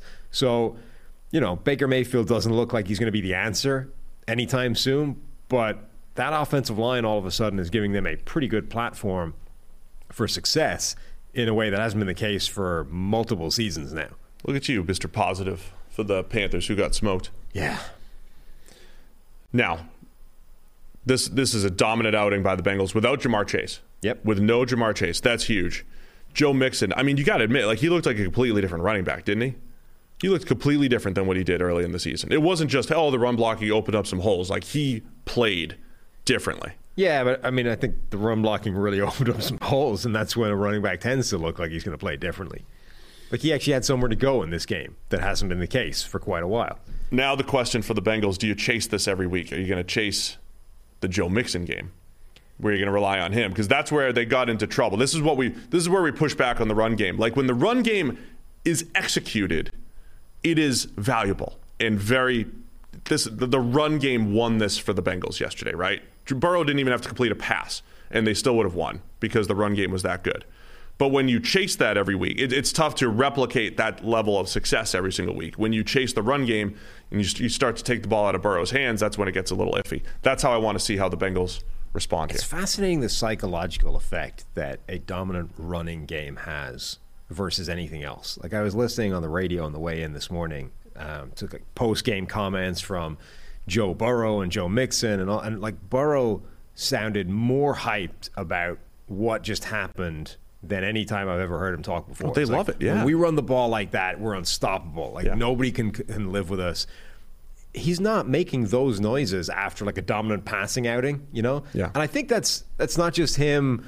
Sort of that's not just leadership. It's not just him understating his own impact on the offense and talking up other people. There's something about the run game in football that affects you psychologically different than the passing game does. So when you just impose your will and dominate on the ground the way the Bengals did in this game, it you it, it sort of feels different than an explosive passing attack where you just put up a ton of points. You come away with it in a sort of more you come away with, it with a more visceral reaction than that. I, I I don't know quite what to do with that other than I think you're right. It is potentially dangerous to then fall into this trap of going, oh, we need to do that again. We need to come out and dominate everybody on the ground. Like, well, okay, but the next time, if you're not playing a team like Carolina and they can actually stop the run, your offense becomes the Buccaneers, where you just run the ball into the teeth of the defense over and over and over again and go nowhere. Yeah, it is the the psychological effect. You're absolutely right. I mean, quarterbacks love it. That's why on the Manning cast, they're And doing offensive tonight. linemen love it. Like Yeah. everybody loves it. The Manning cast, they it is amazing to me, especially Peyton, how comfortable, how how much they appreciate a three yard run, right? Just the mentality. But they've been, it's like ingrained in them. Like get to second and seven, get to second and seven. Now Peyton didn't really play like that. Eli didn't play like that. Eli didn't want three yards. He wanted, you know, he wanted big plays. Now Eli took his checkdowns when he needed to, but how much they're trained to like stay on schedule, stay on schedule, stay on schedule. And um, yeah, it is interesting. We don't have time to talk about that anymore, though. Jaguars 27, Raiders 20. The Jaguars made a comeback. On the other hand, the Raiders blew a 17 point lead. Again. Do you have the stats? I have one of the stats. Um, the most 17 point leads blown in the NFL this season. This is from NFL and CBS last night. The Las Vegas Raiders have now done it three times this season. Uh, the rest of the NFL combined has done it twice. Yeah. Where's the other one that I had? Uh, the other one Here was. Uh, all time Raiders 17 Yeah. or more point leads. This one, blown. this one blew my mind. NFL and CBS once again. Look at that crack research team on uh, for the NFL on CBS. Good work by them. Ni- between 1960 and 2021, they had blown five 17 point leads, and they're up to three so far this year in eight games. What's that time span again? 19. 1960. That's before the merger, Yes. pre-merger. Uh huh. AFL Raiders. AFL Raiders.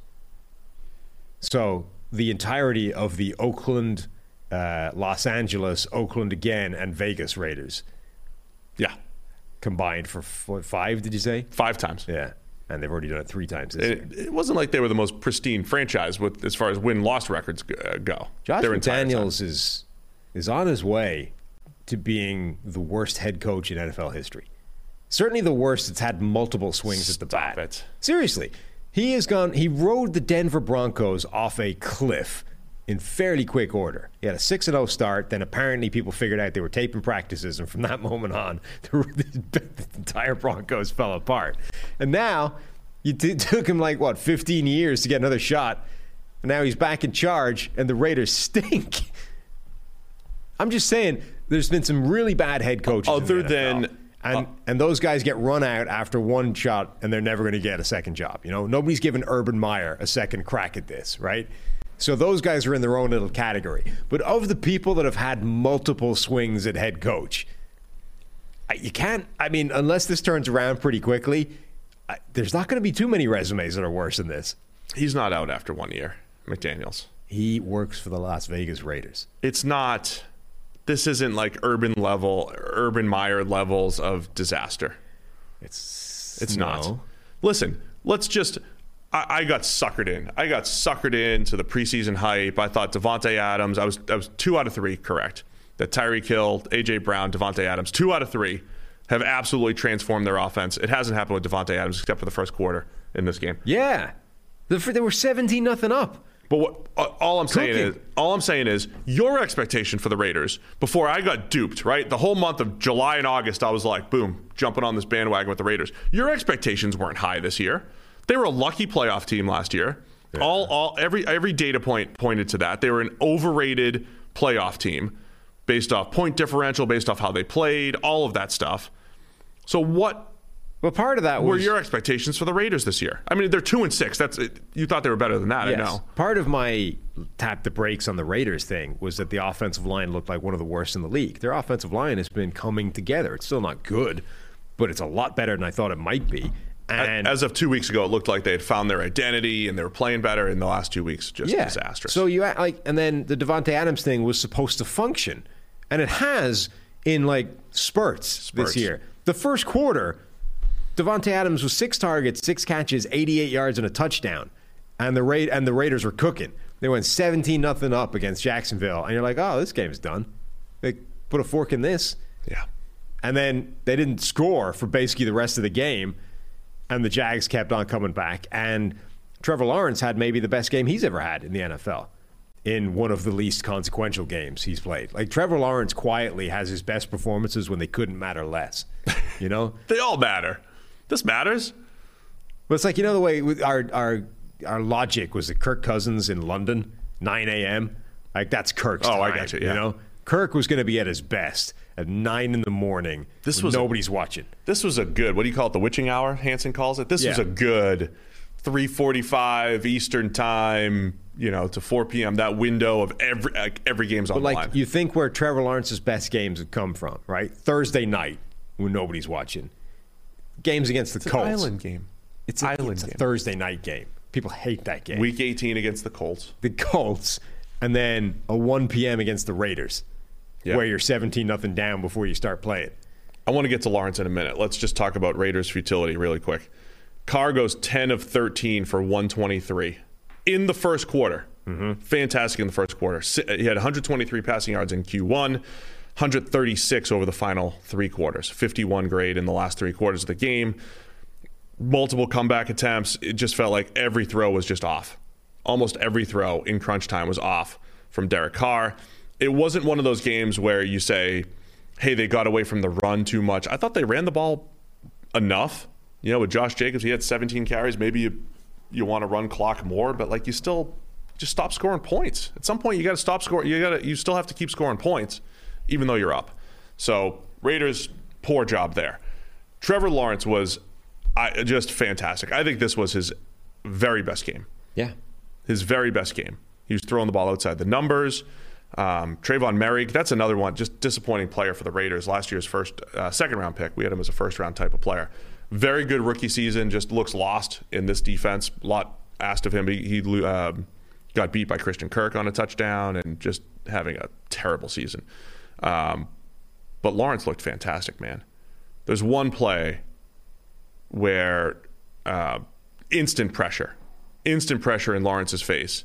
He sidesteps it, hits a little 12 yard out. I mean, it's 12 yard out, but the footwork and ability to avoid the pressure and put the ball, I think it was on Kirk, put the ball right on Kirk, who was interfered with, unbelievable. And we saw, not that every play was like that, but Lawrence was just accurate, incredible. He finishes 25 of 31 for 235 and a score. Again, it's not like the best stat line we've ever seen, but as far as throwing the ball goes, adding value with the uh, run game and everything, Lawrence was fantastic in this game. Yeah, he was. He, he played fantastic. And then Travis Etienne um, had a great game again. Like he he's justifying the kind of moves that the Jags have made to a install him as the starter, b move on from James Robinson despite the lack of kind of track record from Etienne. He had another great game. Another case of just the difference between the first quarter and the rest of the game. He had like four carries for seven yards in the first quarter, and then from that moment on, quarters two, three, and four 24 carries for 102 yards and two touchdowns. Um, so this whole game, the, the, first quarter and the next three were not the same game. They didn't, you know, the, that cliche of it's a game of two halves. Well, this was a game of the first quarter and then the next three quarters, bearing yeah. absolutely no resemblance to each other. I'm just proud of Trevor for making a comeback. Yeah. I mean, you know what I mean. He made a comeback. I've been saying, hey, when are you gonna when are you gonna go take over a game? Now it wasn't uh, it was a fourth quarter comeback. Yeah, they had they technically technically took the lead in the fourth quarter, but I, I thought it was just it was it was good for uh, for Trevor Lawrence seeing, hey, you're down a bunch, put a little bit more on your shoulders. Etienne was a huge part of it as well, but a comeback from the Jags. Jags moved to what three and five, three and six.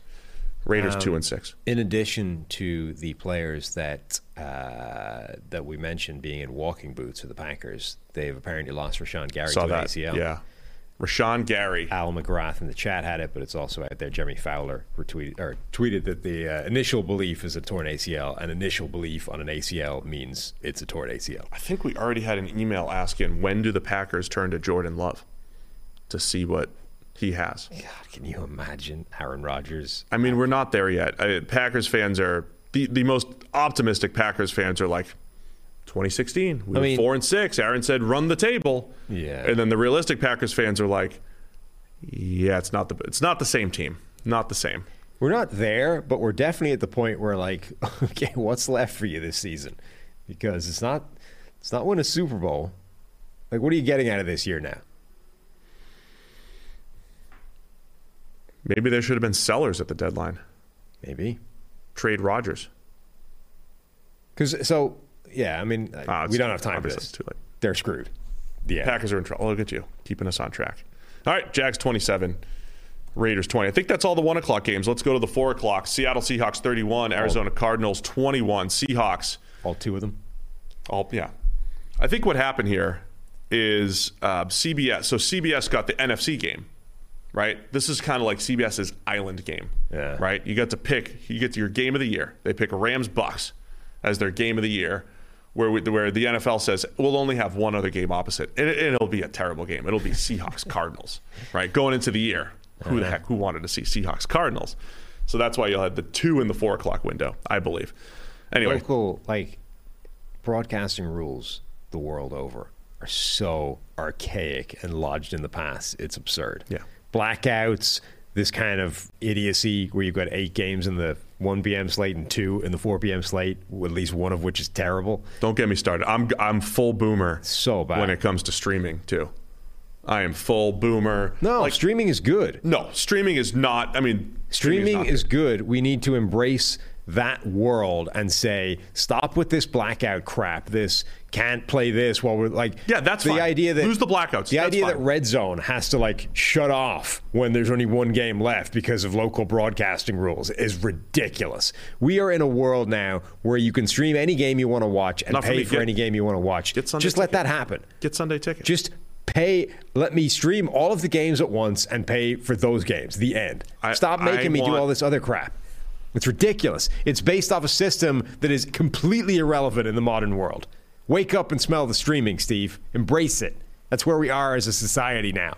if I'm in a one television room watching Amazon Prime Thursday night football, and I, I can't even flip a channel to go see something else during a commercial or anything like that, I can't even flip a channel.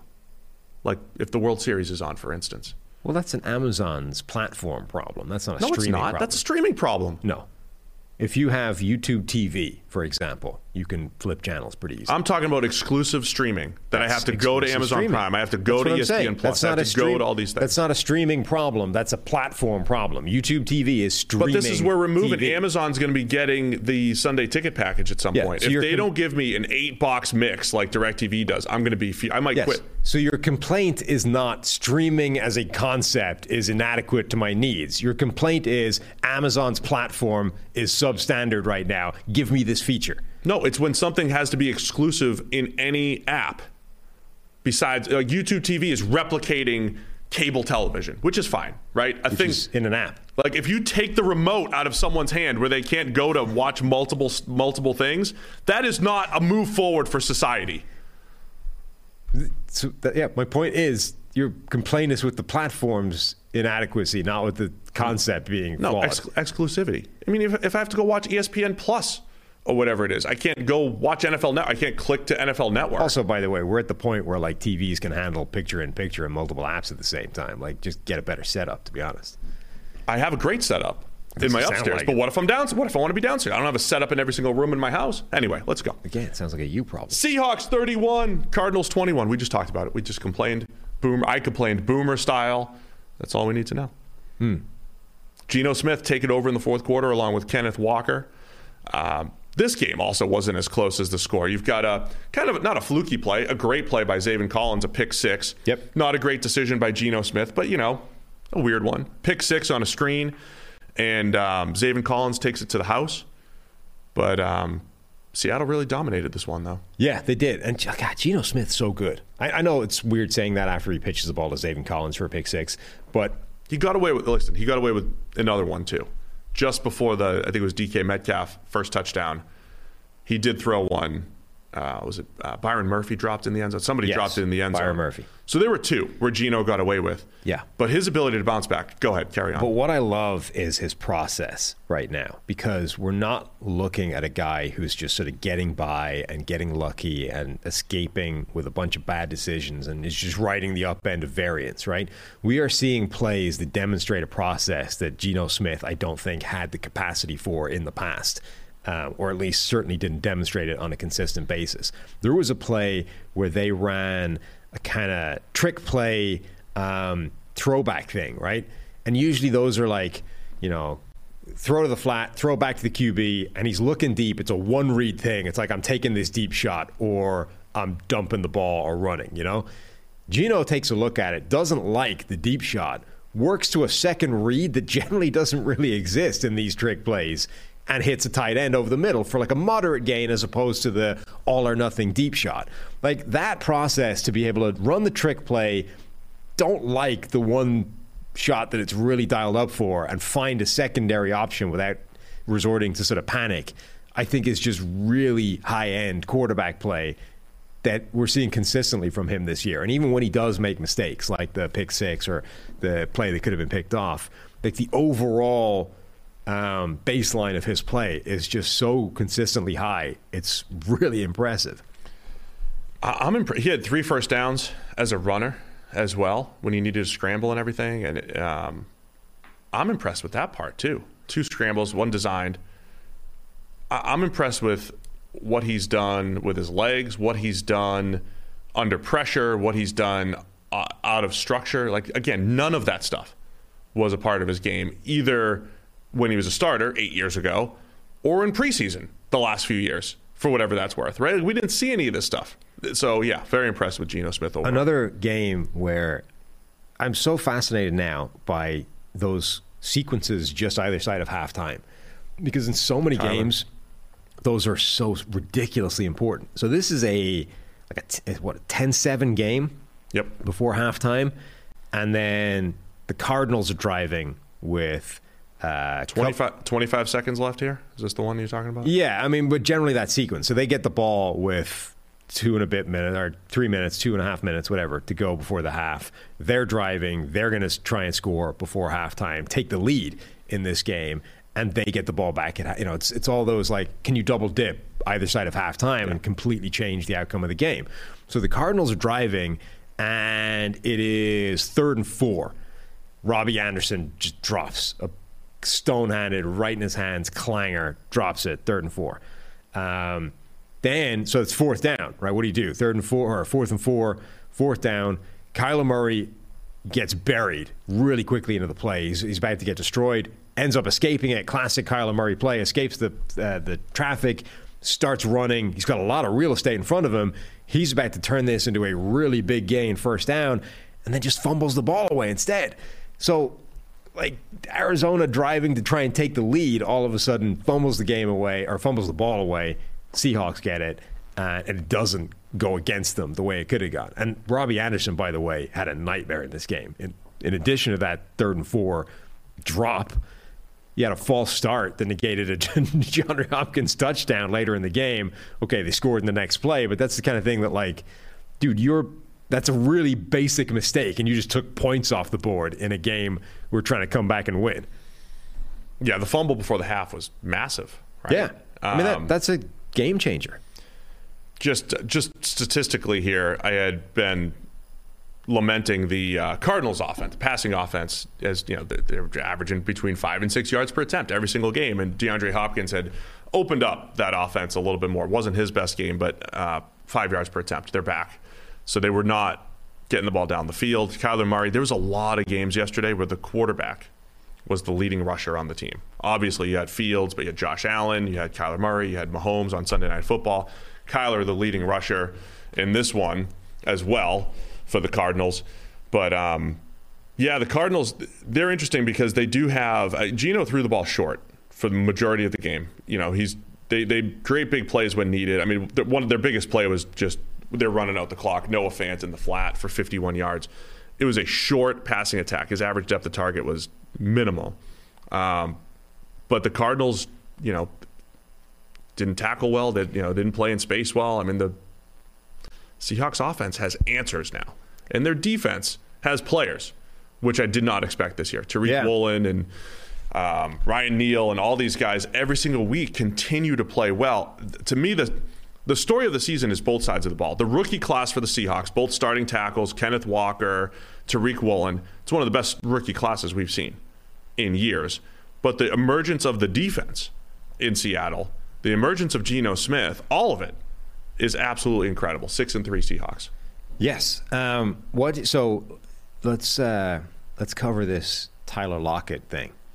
Um, somebody was it DM'd you and me, I think. Somebody was basically messaging us with a video of plays Yeah. where Tyler Lockett catches the ball and then goes down untouched before getting hit in the course of a game. I was like, what do you make of this? Essentially giving himself up on the play repeatedly. Uh, he did it in this game where he gave himself up before a first down in a reasonably important play early in the in the game. And Daryl Moose Johnston was the color commentator in the booth, former NFL fullback. So you can, you know, probably get an idea of the way he thinks about certain things just from that information, even if you know nothing else about Moose.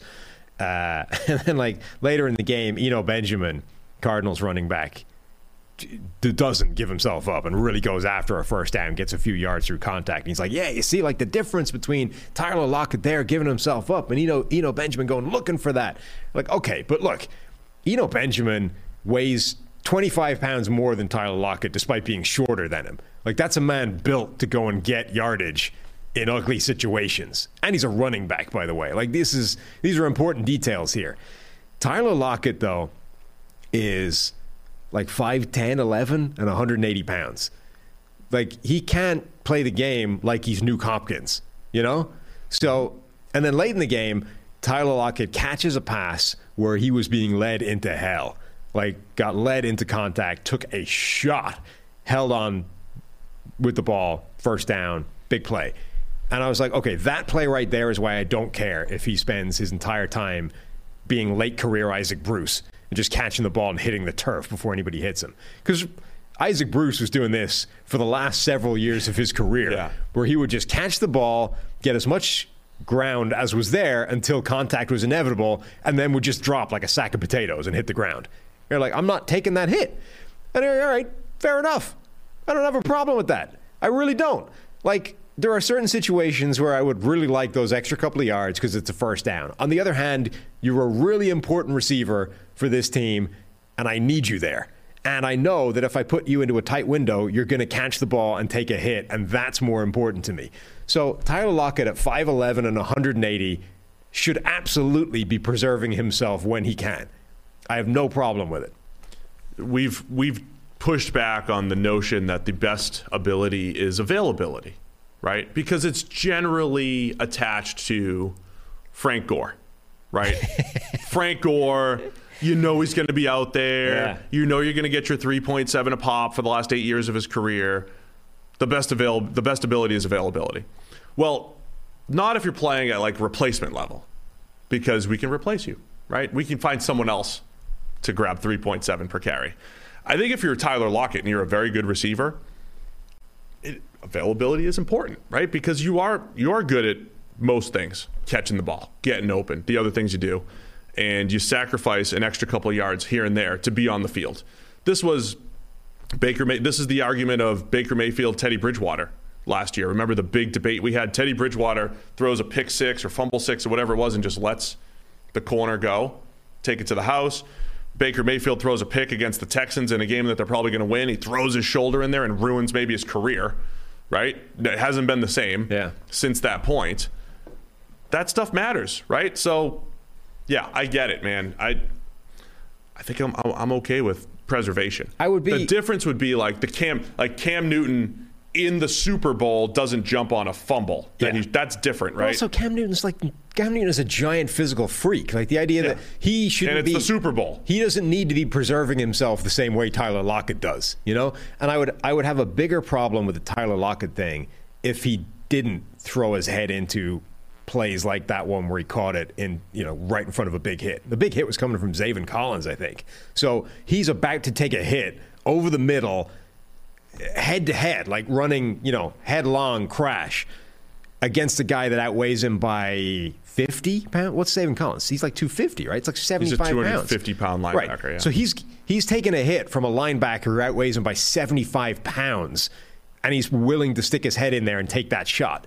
That is why I don't care that he's willing to give himself up and not take a random shot that doesn't need to happen. Like if he wasn't willing to take that hit, now we have a conversation because now you're talking about a guy that simply does not want to take contact. And if you put the ball Yeah. in anywhere that's going to create that, he's like, yeah, you know what, not today. Like if he was alligator alligator arming every tight window throw, That's different. because he's about to take a hit. Now that's an issue because you've got a really good receiver who's just not willing to, get, to take a hit. That's not what we're dealing with here. Tyler Lockett will take a hit when you put him in that, That's that toughness. position. That's toughness, which is different from preservation. Right, but he is he is out there saying, "Well, if I don't have to take a hit, I'm not going to take one." And frankly, I don't have a problem with that given his size. If he was 220 pounds, sure, but he isn't. So don't expect him to take those shots. I'm just so impressed with Seattle, man. They're off to Germany to take on the Bucks next week in um, what looks like it should be a very good game with the uh, the first ever German NFL game. By the way, don't forget to check out the P, uh, the new PFF app. Go check it out. Download it right now. All your fantasy betting, all your great news, all of Sam's great writing. What are you writing this week? That's going to be up on the app. Doing your rookie It'll review. be a mid-season ish uh, All Pro team. oh yeah, the uh, 52% of the way through the season All Pro team. Yeah. That's awesome. That'll all be on the app. Go check it out. PFF app. All right, Buck 16, Rams 13. This is your game of the week with Romo and Nance. Um, Brady and the Bucks make the comeback late, 65 yards in under a minute, no timeouts, in a game that saw very poor offense on both sides. Yeah. Bucks uh, pull to four and five. They're now technically first place in the NFC South. The Rams fall to three and five here. Can you imagine how much it would suck to get on a plane to Germany if they lost that game? Yeah. That that would be rough. Um, this game was kind of depressing. It felt a lot like two Don't do it. storied, famous heavyweight boxing champions that have reached the end, you know, and are punch drunk, not the guys they used to be, don't have the cardio, and are just kind of staggering around the ring, slugging at each other, with neither one of them capable of doing anything like what they were doing when they were in their prime. And it's like, wow, these two teams just, they were the last two Super Bowl winners, you know? Yeah.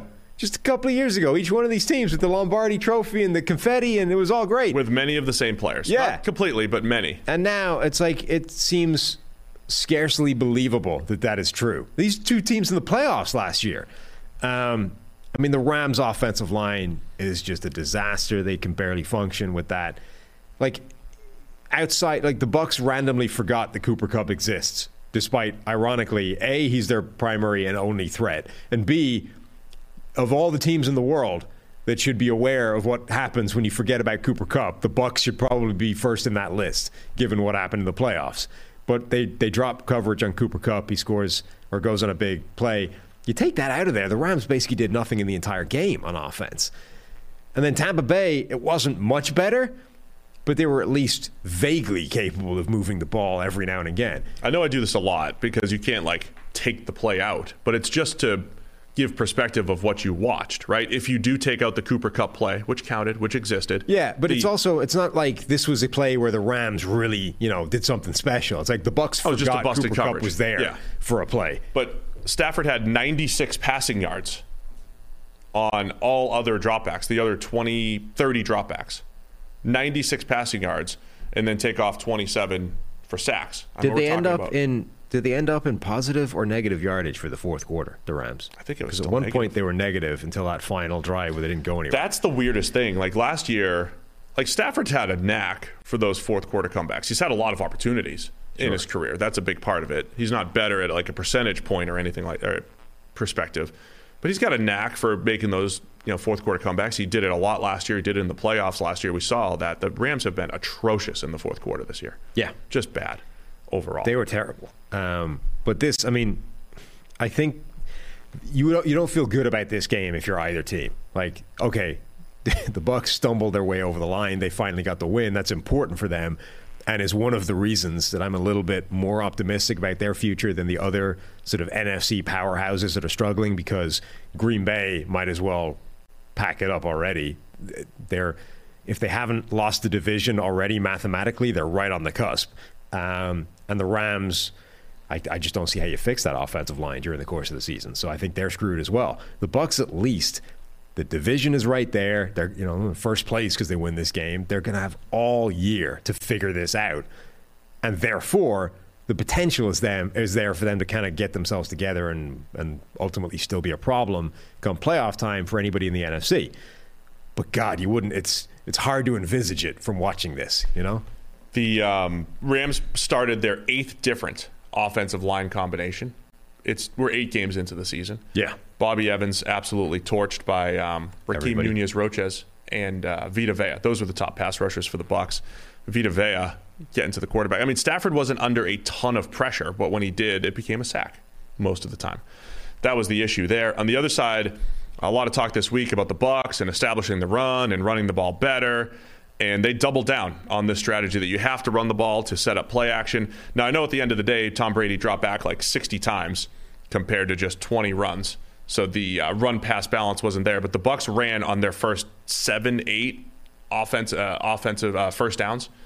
And at one point, they'd had seven attempts, 23 yards, and two holding penalties, which don't show up in the stats, but you know they're negative 20 yards. Yeah. Right. Part part of the reason it does feel like when the Bucks actually get a hole and they pick up five, um, there's a holding penalty. That's how that hole was opened up. Their run blocking grade as a team is in the 30s The Bucks, in this game. The Bucks just seem. I don't understand why they can't just run a clean play. Um, They did on the like on the final drive. They just did. Just but before that, everything else, yes. And even like even then, you know, the, literally we predicted that not the final drive, the one before that. We predicted that sequence. It's like oh, all of a sudden Scotty Miller is the, is the go-to guy, and I was like, we're three plays away from disaster. And then immediately they get to the end zone, Scotty Miller like clang right off his face mask. You're like, come on, like. How hard is this? You did all the hard stuff. You dragged the team down there. You then beat the guy in the end zone all you got to do is catch the ball that's about to hit, literally about to hit you in the face. How hard is this? Um, but somebody was tweeting me. And they're like, "Do the Bucks lead the league in drops? Because it feels like they have one every drive." Like, actually, they're not even close. But they just timed them for the worst possible play, like which is the story of Tampa Bay's entire season. They're not even playing that badly collectively or individually. It's just that everybody times their bad play for the worst possible scenario. So there's a play in here where like Brady escapes the pocket control. Like Brady turns into Kyler Murray, right? Ducks out of a sack, suddenly finds oh, runs forward into space, finds Mike Evans on third and five in a tight window, like converging DBs, and Evans just drops the ball. Like, like you're Mike Evans. You're the best receiver on this team. You're you know the consecutive thousand yard guy, like record setting. You're the guy he trusts, and he just made a play that is going to happen once this season for Tom Brady. Like that's one of a one out of a hundred, one out of a thousand for Brady, and you drop the ball, and now we got to punt it away. Like, why is everybody dialing up their bad play? For third and five, or like the worst possible time, the touchdown, the go-ahead touchdown. Like, just save it for like a first down in the first quarter sometime. Get it out of the way, and then make a good play when it actually matters.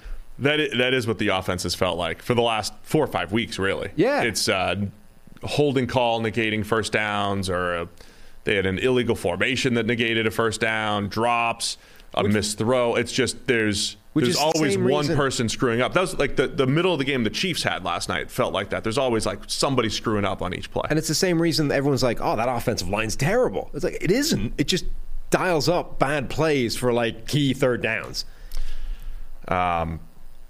You know, it could have been season saving for the Bucks though. At least having, at least coming away with the win. Ugly win, ugly. You could see Brady was completely different. He was actually excited for the first time all season. Um, just an ugly game, but the final drive, man. I, you know, the Ram Romo was making the point in the game. The Rams play soft. Um, but it's not always that simple, right? It's not always like throw five yard hitches the entire time, right? They, they mix up coverages extremely well. They did feel a little soft on that last drive, and Brady had much bigger passing windows. Because there was a point in the game, it's like, do the Bucks just not have a pass concept to beat anything that the Rams do? like, is nobody ever going to be open? And if they do, they're going to drop it. Like, do they have answers at all? And in the final drive, it's like you got a seam route. Cade Otton was the guy that came through, the rookie tight Yeah. end. Um, he had the game winner on the easy flat route, but he caught the ball up the seam. I mean, honestly, He's that one play, for them. that one play, defi- like probably is the outcome of this game. If Yeah. they can't get that one big seam play to start that drive, they probably can't get it done. The Rams end up squeaking out with a, you know, was it 13-7, 13-9? Or was 13-9, yeah. 13 like they end up with a 13-9 win and it's like it's same kind of story but on the other side. But like the Bucks basically could not function. They were like slowly grinding this out and hoping to just get into field goal range to try and put three on the board five times. And that was how they were going to try and win this game until that last play. And then the Rams, like literally, they had one basically busted coverage to Cooper Kupp, and outside of that, got nothing going. These were two miserable looking teams. And okay, at least the Rams, I don't think can be fixed because their offensive line is horrendous, and I don't see how you can get three or four upgrades over the course of the season, particularly post trade deadline.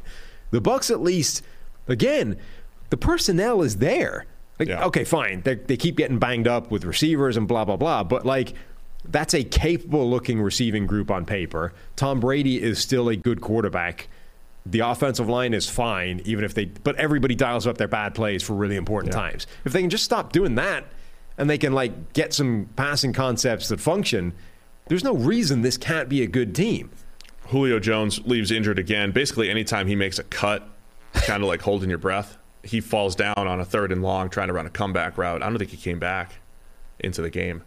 You know But, the uh, way. Um, Tough to rely on Julio at this point. You know the way like Brett Favre when he broke his thumb one time, just like encased it in resin and played on. It feels like you you need to do that with Julio, but like head to toe.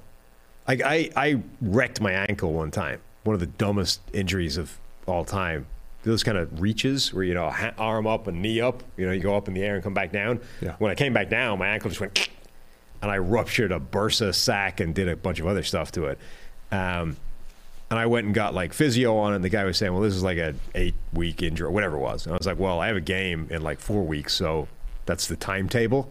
You know, ill advised though it may be. Yeah, make it happen. And a friend of mine is a, a kind of sports, he does physio stuff as well. So he came down to that game and taped my ankle. So it was pretty bad at that point still, but he taped it like rock solid, right? To the point where it no longer flexed. But the tape became like a spring. You know those like uh, the kind of um, those blade things that Paralympic athletes run on? You know, where you replace your leg with like a carbon ceramic or carbon fiber or like spring, and you can sprint on those things. That was basically what the ankle tape was like. Like my ankle would not flex in any way, shape, or form, but the tape became like a spring, and you just replaced your ligaments essentially with artificial ligaments with tape. I think Julio Jones That's what Julio just needs to be every piece of his body that is like ligament, replace it with tape. Just tape him up. Every joint, fingers, elbows, wrists, knees, ankles, tape them solid and just send him out there. Maybe say, that's go get uh, it done. Maybe that's what they're saving for the playoffs. Now, when you get hit, doesn't matter. It's all the tape's absorbing it all. Now all you got to deal with is muscle injuries, soft tissue. I don't know how you can fix that, but maybe pads. He's had those two. But like the but every joint just gets taped solid. Are you ready for Sunday Night Football? Yeah. Chiefs 20, Titans 17. What a crazy game. This was a record setting game, Sam. because uh, Patrick Mahomes goes 43 for 68 for 446. So he threw for 446 on 6.6 yards per attempt. Whereas Malik Willis goes 5 for 16 for 80. I'm kind of sad that the Titans didn't pull this off and win the game because they came into this game winning five of the last six against the Chiefs, two and one against Mahomes, with the one being the playoff game, unfortunately. But like if they'd won like six six out of the last seven against the Chiefs, including a three and one record against Mahomes, despite not having a starting quarterback in this game, that would have been nuts. Yeah. This was um impressive comeback by the Chiefs, man, because look, not every game's going to be perfect and clean, but the Chiefs pull it off. That's huge for them. Game flow wise, Chiefs get up 9 nothing. There's a missed, missed extra point. The missed extra point by Harrison Butker and later a missed field goal by Butker end up looming large here. But the Titans, it- you know, part of it was game plan, but they just they hung tough, right? They're down nine nothing in Kansas City. I thought Chris did a great job saying, "All right, you survived, you know, the early onslaught. You survived, you know, a couple rounds of haymakers, and it's only nine nothing." And then they trudge back. Derrick Henry reeling off big runs, and before you know it, it's 14 to nine, and then it's 17 to nine Titans, and their defense is just playing at that line of physicality. We're gonna we're gonna get hands on receivers. We're gonna get hands on Travis Kelce. We're gonna have contact at the catch point, and if they call it, they call it. Mm. And the Titans did a really good job, man, of limiting this Chiefs offense in the middle of the game. And then the absolute turning point was Patrick Mahomes with his legs. And the, in, it was a third and 17 that he picks up. He has a 14 yard scramble for a touchdown.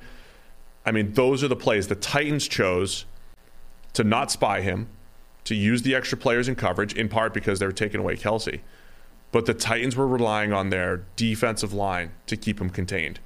And it is so tough, right? You hear this on broadcasts all the time. If there's four linemen, there's six there's six gaps to cover, but there's only four linemen. So you need really athletic players to be able to keep Mahomes or anyone in the pocket. And Mahomes just took advantage, man. I mean, those those last couple drives 13 plays, 93 yards in the fourth quarter, down eight, and then tying it up on the two point conversion, pretty much on the back of Mahomes' legs. That was spectacular finish here for the Chiefs. Do you have an explanation for how Tennessee was able to do this? Because this, okay, they lost, so it doesn't really matter in the big picture, but this game would have made a lot more sense if they just gotten blown out, you know? And it would be like, okay, Tennessee was able to do a good job against the bad teams on their schedule this this year, but then they go and play the Chiefs, and they're just not able to hang at that level, especially without their quarterback, right, with Malik Willis. But Malik Willis comes in and actually starts playing really well, generally. Um, okay, they still didn't ask him to do a ton Early a, on, he, he made some nice throws. Yeah, and he had a bunch of nice plays. Again, he was kind of getting let down by receivers at times. You know, the the Tommy Tremble dropping a PJ Walker pass. It's like, look, you're dealing with a quarterback that isn't the best guy in the world. When he actually puts a dime into your hands, give him the service of catching it. Like Malik Willis dropped a couple of really nice passes in early, and his receivers didn't come up with it. You're like, come on, like this is go- this is not. This guy's trying to go toe to toe with Patrick Mahomes in the game. The least you can do is do with what Mahomes receivers do when he makes some absurd play. You know, runs to right field, sidesteps a guy, throws it back across his body, and you have to make a contested catch over the middle. Make the contested catch. You know, and the Titans guys weren't getting that done, but they had a really good game plan, I think, on both sides of the ball, and really took it to the Chiefs in a way nobody else really has this year. Yeah, the the records that were set here were the biggest differential in pass attempts, I believe, 68 to 16, in completions, 43 to 5, and just everything was the, our, crazy. Our friend Josh Dubow had a tweet that says the Titans didn't complete a pass to a wide receiver all game. The only team since 2000 that didn't have a completion to a wide receiver were the Patriots in that wind game against Buffalo, you know, where nobody passed the ball. Right. The Broncos, when Kendall Hinton, their wide receiver, was the quarterback because they didn't have any quarterbacks. And then apparently the Texans managed it with David Carr at quarterback in a game against the Steelers back in 2002. So essentially, this doesn't happen in the NFL. No and in Malik Willis, it was his first pass, right? Um, yeah. Chig Okonkwo on the 48 yard tight end screen. Uh-huh. So 48 of his 80 passing yards came in that one play. Came on the first play. And that didn't lead to points right on the first drive. Right? So yeah, a lot of nothing makes sense. There was a 56 yarder for Derrick Henry that flipped the field. Henry found the end zone twice. They were running early. But look, the Chiefs just stacked the box and said, "All right, Malik Willis, make more of those throws." Uh, the back shoulder to Austin Hooper was awesome. The bomb to was it Westbrook? No, uh, Chris Conley. Through Chris Conley's hands, those are plays. Conley screwed him, Titans and then there was make. a deep pass to Westbrook-Ikhine that could have been a catch. But it was kind of a jump ball, but that like, was you like know, you want to. That was like those Justin Jefferson plays earlier. You need right? to. Where yeah. it's like it's not a bad play that you didn't come up with it, but you kind of want to come up with those, you know? Yep. Um, and then the Chiefs, their running backs, 14 yards on 13 carries. One was a fullback dive on third and one that got stuffed as well. Um, the Chiefs also uh, was it overtime? They didn't go. They, they went for the they went for the win in overtime, and they still got stopped. Right, the Titans still locked down in the red zone. I mean, that's why that's why you can't figure out the Titans. Right, it's because they're good in the red zone on both sides of the ball. They just on offense can't get to the red zone. Once they get there, they score but they don't get there very often. Once they got there twice, they scored. They don't get there very often. Everything in between was terrible. The Titans had zero net yards in the second half of that game. Yeah. Somebody in the uh, in the chat is suggesting that we we change the PFF app to just give the opposite of what we pick for the game. You know, yeah. that that should be our money making system. That's probably a good idea. Um, this game was intriguing because it felt like a game where I wonder how much uh, success can be predicated on figuring out how the receive or how, how the officials are calling a game early and adjusting to that. This game was one where the officials basically decided pretty early on that we're not going to call anything. You know, every now and again we'll be like, you know what, we haven't called anything in a while. We should probably throw a flag here. And they seem to just toss a flag randomly, be like, yeah, that, that felt like holding. But generally, the approach to this game was let them play. You know, this is this is a, a prime time game. It's it's Patrick Mahomes and the Chiefs. It's two AFC powerhouses. Just let them play football, you know? Playoff we don't, we don't want to be the story here. Let, let the players deal with this.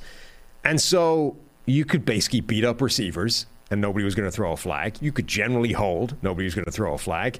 You could get physical.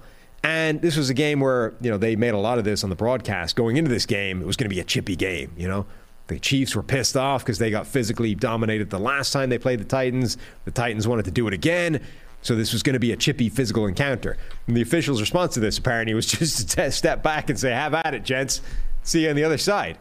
Um, but I think that affected Kansas City generally more than it affected Tennessee, and it felt a little bit like remember that famous game where the Patriots DBs just decided to mug the Colts in the playoffs to the point where they had to re-emphasize what illegal contact was in the offseason. It's like, Yeah. hey, you know illegal contact, and we're a little bit unclear as to where the line is. Well, that's over it. You know, just just for everybody's that was over the line, That's and we're gonna, that we're going to start that again. Draw the line here. Can't do that.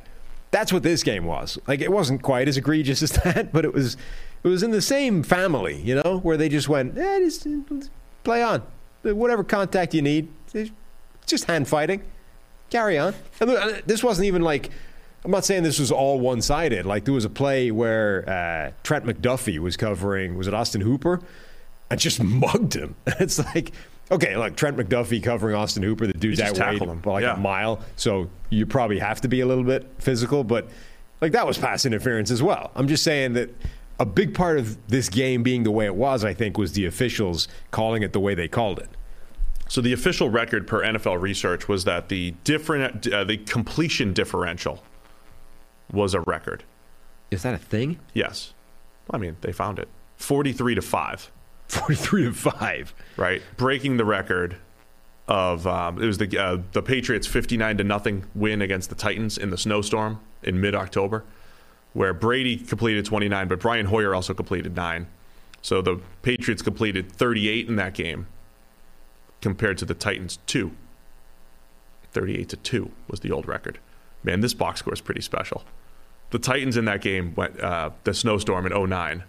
The Titans, Vince Young plus Kerry Collins, combined to go two for 14 for negative seven yards and two interceptions. That's impressive.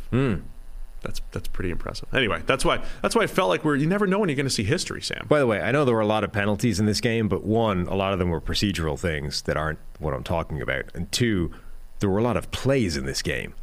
yeah, Like, but to, but the the, Titans ran, or the, the Chiefs ran 91 plays. But even that, the point that you were making was not that the penalties aren't going to be called. It was the old Seahawks Yeah, thing too. sorry. It's like we're if we are physical on every play, call holding on every play. Sorry, not the, the, when you factor in penalties. The Chiefs ran 101 plays.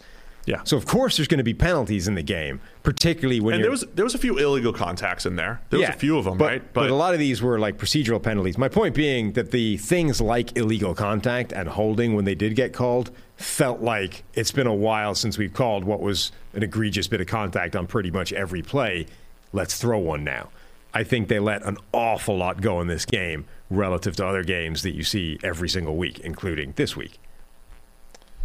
Um, so even though it was ugly for a bit, the Chiefs did go through that stretch where it felt like somebody screwing up on every play. They had a third. Uh, uh, Mecole Hardman had a third and 17 drop that was open. Mahomes got it there. Mahomes played pretty well. I mean, he played well overall, even as a passer. Um, I know he threw for 446 eventually, but he played better than that. I mean, that's because he dropped back so many times. He played pretty well. Um, there's a fluke interception in there. Mahomes' legs took over. And bottom line, the Chiefs needed the win. Six and two. You got to keep pace with the Bills, keep pace with everybody in the AFC. Not just keep pace because Buffalo dropped the game. Yeah, I mean you're you're now tied for the best record in the AFC, right? Six two, six and two. So there you go. Yeah, and the other thing, I mean, Mahomes so played very well. It did feel a little bit like last year at times where the Chiefs were getting frustrated at not being able to get what they usually get going. Chucked an arm punt up in there. Yep. Yeah, there was that one play where he just like heaved it into double coverage and just decided, screw it, I'm taking a shot, and got reasonably lucky that that didn't get picked off. Yeah. And that was what early in the fourth quarter. So Yeah. that you know, not third and long too. It was kind of like a worthwhile risk, but you could tell. I mean, it was like they were taking shots. Yeah, but you're like you know backed up in your own in your own territory.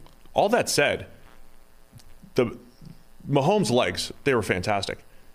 They did not. They had a lot of opportunities to put the ball into the end zone um, in overtime and late. I mean, they didn't do it. Uh, they had a few opportunities there, and the Titans really just held strong.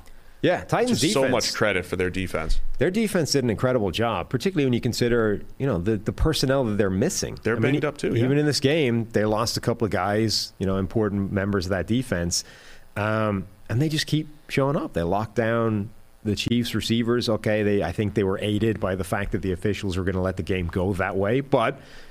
The flip side of that is they were also hurt by that because Jeffrey Simmons was getting held quite a lot. It's the same idea, right? So swings and roundabouts. But I think the Titans do well when the game is officiated like that. When you're let play, I think the Titans are at their best when they're allowed to be physical and make it a chippy game and, you know, make things into an arm wrestle as opposed to a track meet. Man, that, that's why the uh, contrasting styles does make for a fun game. But um, Malik Willis, man, when the ball's in his hands to go win the game, it just uh, he's scrambling around. The the second play, second to last play, I think it was they were trying to set up a screen. You saw the replay. None of the receivers were running routes, but Malik Willis looked like he was looking downfield. The screen never materialized, so he was running around for his life. At the end, ugly finish for the Titans, but they uh, they played hard. Six and two Chiefs, five and three Tennessee Titans. We got football tonight, Saints and Ravens. Monday Night Football. Enjoy that. We previewed it on the preview show if you want more on that one. But that's it for us today. Did we hit every game? Yep. Hopefully. Another crisp two hours and 15 minutes with half the league on by. But it's always fun talking NFL with you guys on a Monday morning. We'll be back on Wednesday. I think we should review our bets on Wednesday. Oh, the yeah, yeah. Mhm. Review, not not not, not bets. review our fan bets on Wednesday. Yeah. Come come prepared between now and Wednesday. Send some emails if there's things you want to bet on. If you want to say say you're a Packers fan and you're like, that's it, we're going to run the table. Yes. right. Good we're going to run. We're the we're the Packers. We're going to run the. We, we don't believe in you anymore. We, we think Or the Rams, another good yeah, example. The Rams. we're, we're, cannot I'm be a Rams this fan. We're, they're going to be fixed. Yeah. The offensive line's going to turn it around. Whatever example. it is. Um, send us your best, and we'll review where we're at, and we'll uh, take some new bets on Wednesday, and uh, generally just have some fun. Yeah, and email us in charity suggestions, places we can donate to, and the thing that we have to make Steve do for a sport that he's never played before. I like the kick and field goals. I, We should do it's not some bad. field goals. I just think you know, since I, I I I like the idea of also making this a you thing. You know, it's your turn to be embarrassed. I mean, I think you could say that when I pitched to you, even though it was your embarrassment, I took the brunt of it. Eh. Just saying. Residual effect. All right. Thanks everybody for tuning in. We'll see you on Wednesday. Go download the PFF app. Do it right now. And hit thumbs up on your way out. Hmm. That's it. That's the only thing you need to do. PFF app, thumbs up. There's your homework. And see you Wednesday.